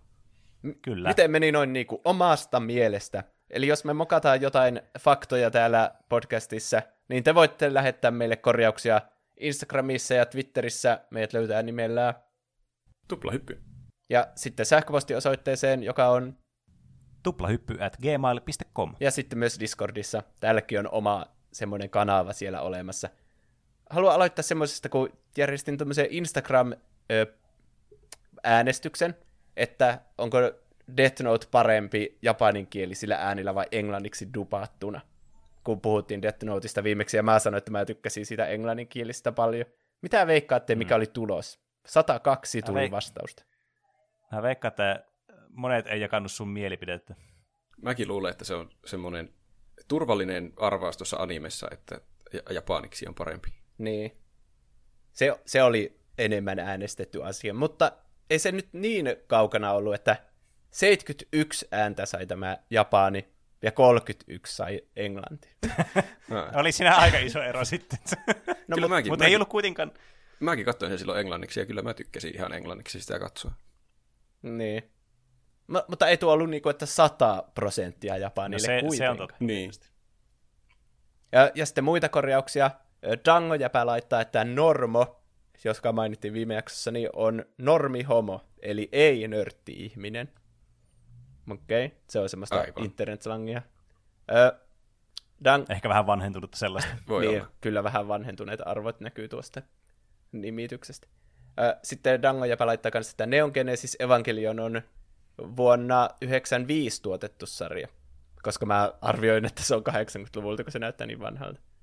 Siinä on vähän semmoinen dark mode päällä. Semmoinen, niin kuin, tiedättekö, semmoinen tumman näköinen Mm. mm. se sarja. Niin, Ky- kyllä mä ymmärrän, Ää. mitä sä tarkoitat. niin, mutta ei se sitten ollutkaan niin vanha. Savustus Pontto laittaa, Juuso sanoi, että FMAssa, eli Fullmetal Alke- Alchemistissa, olisi jotain seitsemän kautta. Alkuperäisessä Fullmetal Alchemist-sarjassa on 51 jaksoa ja enemmän mangan tarinaa kunnioittaessa Brotherhoodissa on 64 jaksoa. Öö, mä oon kattonut pelkästään sen Brotherhoodin, niin aina kun mä puhuin Fullmetal Alchemistista, niin mä puhuin oikeasti siitä Brotherhoodista. Ja Mm. mm. mä sanoin, että seitsemän, tai olikohan siinä oikeasti viisi. Ja siinä oli viisi kautta, siis mä puhuin Brotherhoodista, mutta mokasin, kun en nyt tarkentanut, että tarkoitin sitä. En ole katsonut alkuperäistä Fullmetal Alchemistia. Sitten Vaakku 69 laittaa Ford Escort on normaali töissä kävijän perheauto. Hmm. Mä, Mihin tulokseen me päädyttiin siinä, että mikä auto se oli? ei mitään. Mä, mun, mun henkilökohtainen mielipide vaan ehkä tässä enemmän niinku, mä en itse hirveästi Fordista välitä, enkä ylipäätänsäkään jenkkiautoista, niin tää nyt vähän, mulla on semmoinen biasi sitten tässä ehkä. Niin, Mutta varmasti ihan, ihan hy- auto. niin. Sovitaan, ettei puhuta enää Ford Escortista. Me ollaan puhuttu siitä jo liian monta jaksoa. Sitten turvallinen hevonen laittaa, jaksossa tuli suuri virhe Juusolta. Hän sanoi Death Note live action leffaa viihdyttäväksi. Niin. Ai, ai. Se on tullut 2017 ja mä en oikeasti muista siitä mitään. Niin. Mutta niin, no noista leffoistahan saa viihdettä vaikka mistä paskoista elokuvista myös. Niin, Se on tietenkin Siis siis katsojan kyllähän- silmissä. niin, tietysti paskat elokuvatkin on semmoinen niin viihdyttävä niin kuin elokuvakategoria. Mm. Kaikki elokuvat ovat jonkun suosikki jostain syystä. Mm, kyllä. Sanoi Roope, joka tykkää human sentipedestä. Ei. Mä en ikinä nähnyt sitä. Enkä kyllä halua nähdäkään, se ei kuulosta hyvältä. Sitten tuli YouTuben kautta korjaus kans, koska meillä on niitä tuplahyppy uusintoja siellä. Tää taisi tulla siihen Aladdin jaksoon. Mm, Friidu laittaa, Oh. Itse asiassa Pieni merenneito oli ensimmäinen animoitu Disney-leffa, josta tehtiin animaatiosarja. Koska taidettiin siinä sanoa, että se olisi ollut se Aladdin, mutta siinä on järkeä, kun Pieni merenneito on tullut 89 ja Aladdin vastaa 92 tai 3. Mä en edes tiennyt, että pienestä merennosta animaatiosarja. En Se on, minäkään. se on varmaan semmoinen, joka on näkynyt Suomessa vai jollain Disney Channelilla. Niin. Hmm. Sitten muita viestejä sähköpostilla tuli tämmönen, että ihan muuten vaan, niin on 10V, on lukenut Harry Potterit kuusi kertaa ja luen niitä nyt englanniksi. Isosisko kertoi mulle, että, ja sitten tässä on spoileri, mutta sitä mä en lue tässä ääneen. Mut, mutta aika, tuosta tulee mieleen kyllä se mun niin, luokkakaveri, joka luki yhdessä päivässä sen niin, Phoenixin killan, että aika kova suoritus, jos kymmenenvuotiaana on jo lukenut kaikki Potterit kuusi kertaa, niin No joo. siinä on kyllä aloitettu heti, kun on opittu lukemaan, ja englanniksikin vielä, niin aika kymmenenvuotiaana suunnilleen aleta opiskelemaan englantia, niin sehän on aika hyvä opetella sillä tavalla. Niin, taitaa. Ainakin silloin meidän aikana. Ja niin, en tiedä mikä nykyään on tilanne. Äh, sitten mm. aiheehdotuksia on tullut taas tuleviin jaksoihin monta. Äh, FIFA-jakson jälkeen tuli mieleen managerointipelit, esim. Football Mana- Manager. Ja niin, äh, Sehän tuli sopivasti tähän. Kyllä, kun Roope sitä siitä voisi jonkun jakson joskus tehdä, kunhan ehtii perehtyä paremmin. Sitten Frosty Feet laittaa, olisi omasta mielestä ihan kiinnostava aihe, että puhuisi ihan ensimmäisistä omistamistaan peleistä. Se olisi kyllä hyvä. Kans. Mm. No joo. Semmoinen, miten aloitti vaikka pelaamisen ja semmoinen muisteluaihe varmasti kans. Ipax 69 laittaa, yksi aihe voisi olla salaliittoteoriat. No se, Se olisi. kyllä hyvä. Ihan niin kuin kaikki salaliittoteoriat. tai sitten peleihin liittyvät. Niin. Tai jotkut crazeimmät salaliittoteoriat. Hmm. Varmasti monia Joku näkökulmia. Top 10 listaus. Niin, teletappisalaliittoteoriat meillä oli jo, niin sitä ei tarvitse tehdä toista ennen. Ne voi jättää pois siitä jaksosta sitten. Niin, niin. Ne on, muuten ne olisi hyviä. Äh, Starcraft-aiheena... Äh, Starcraft olisi aiheena jännä. Voisitte puhua sen tarinasta. Onko teillä kokemusta Starcraftista? Ei, Ei, ihan ei hirveästi. suuremmin. Että ene, mä, niin kuin enimmäkseen mitä mä tiedän, niin sitä sen multiplayer-aspektia mä oon katsonut joskus näitä pro-pelejä ja muuta, mutta se on niin kuin, niin kuin ainut oikeastaan, mitä mä siitä tiedän siitä pelistä. Joo. Mulla on vähän sama. En mä ole siihen tarinaan ikinä perehtynyt oikein. Hmm. Son of the Zeus laittaa Pokemon Go. Vähän jännä, että me ei olla puhuttu siitä. No emme ehkä, Se on muuten totta. ei olla ehkä kokonaista aihetta omistettu sille, mutta se oli suuri ilmiö kyllä. Kesä, Mm. Ja on itse asiassa edelleenkin tosi suosittu. Niin. Viime kesänä mä pelasin Tällä- sitä niin. aika paljon. Niin. Mä esimerkiksi pelaan nyt edelleenkin sitä peliä. Tai siis en mä nyt tällä hetkellä, me nauhoitetaan tätä jaksoa, mutta siis mä varmaan ymmärsit, että mitä mä tarkoitin. Sä oot kävelemässä jossakin puistossa tällä hetkellä, etkö ookin? Mm. Kyllä. Ö, ra- Mutta joo, sehän olisi kiva tälleen niin kesän, niin kuin, kesän alun kunniaksi, kun kohta kesä on täällä meillä kaikilla. niin. Mm. Ralli Reino laittaa, olisiko mahdollista tuohon Rant-jaksoon saada mikromaksuista juttua, esim. just jossain free-to-play-peleissä olevista maksuista, joita kaikki rakastamme. No, tässä tuli varmasti paljon mikromaksuasioita tässäkin jaksossa. Niin. Niitä- mä veikkaan, että tämä jää meidän viimeiseksi, tai mä veikkaan, että tämä jää meidän viimeiseksi ränttäimiseksi kyllä. Niin, Voi olla. kunhan tarpeeksi ehtii taas pakkautua mielensopukoihin, Jep. vihaan, niin sitten uudestaan. Niin. Mm. Ein uus laittaa, tehkää joskus aihe Souls-peleistä tai D&Dstä. Olisi kysyntää. Tosi hyvä podcast. Mm. Kiitos. Kyllä, molemmat mm. aiheet on varmasti jossain horisontissa. D&Dstä olisi kyllä hauska tehdä aihe, mutta meidän pitäisi taas Mm. päästä pelaamaan sitä, siitä on niin pitkä aika. Virkistää Niin. Kiitos korona tästä. Niin. Hmm. Mutta tosiaan Dark Soulsista tulee varmasti aihetta sitten, kun mä oon päässyt vihdoin ton kakkosenkin läpi asti. No niin. Kauan odotettu aihe.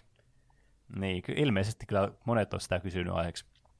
Le Gets laittaa vanhat piirretyt, prätkähiiret, Sandokan, dinoratsastajat, vilivilperit, YM, en edes muista kaikkia.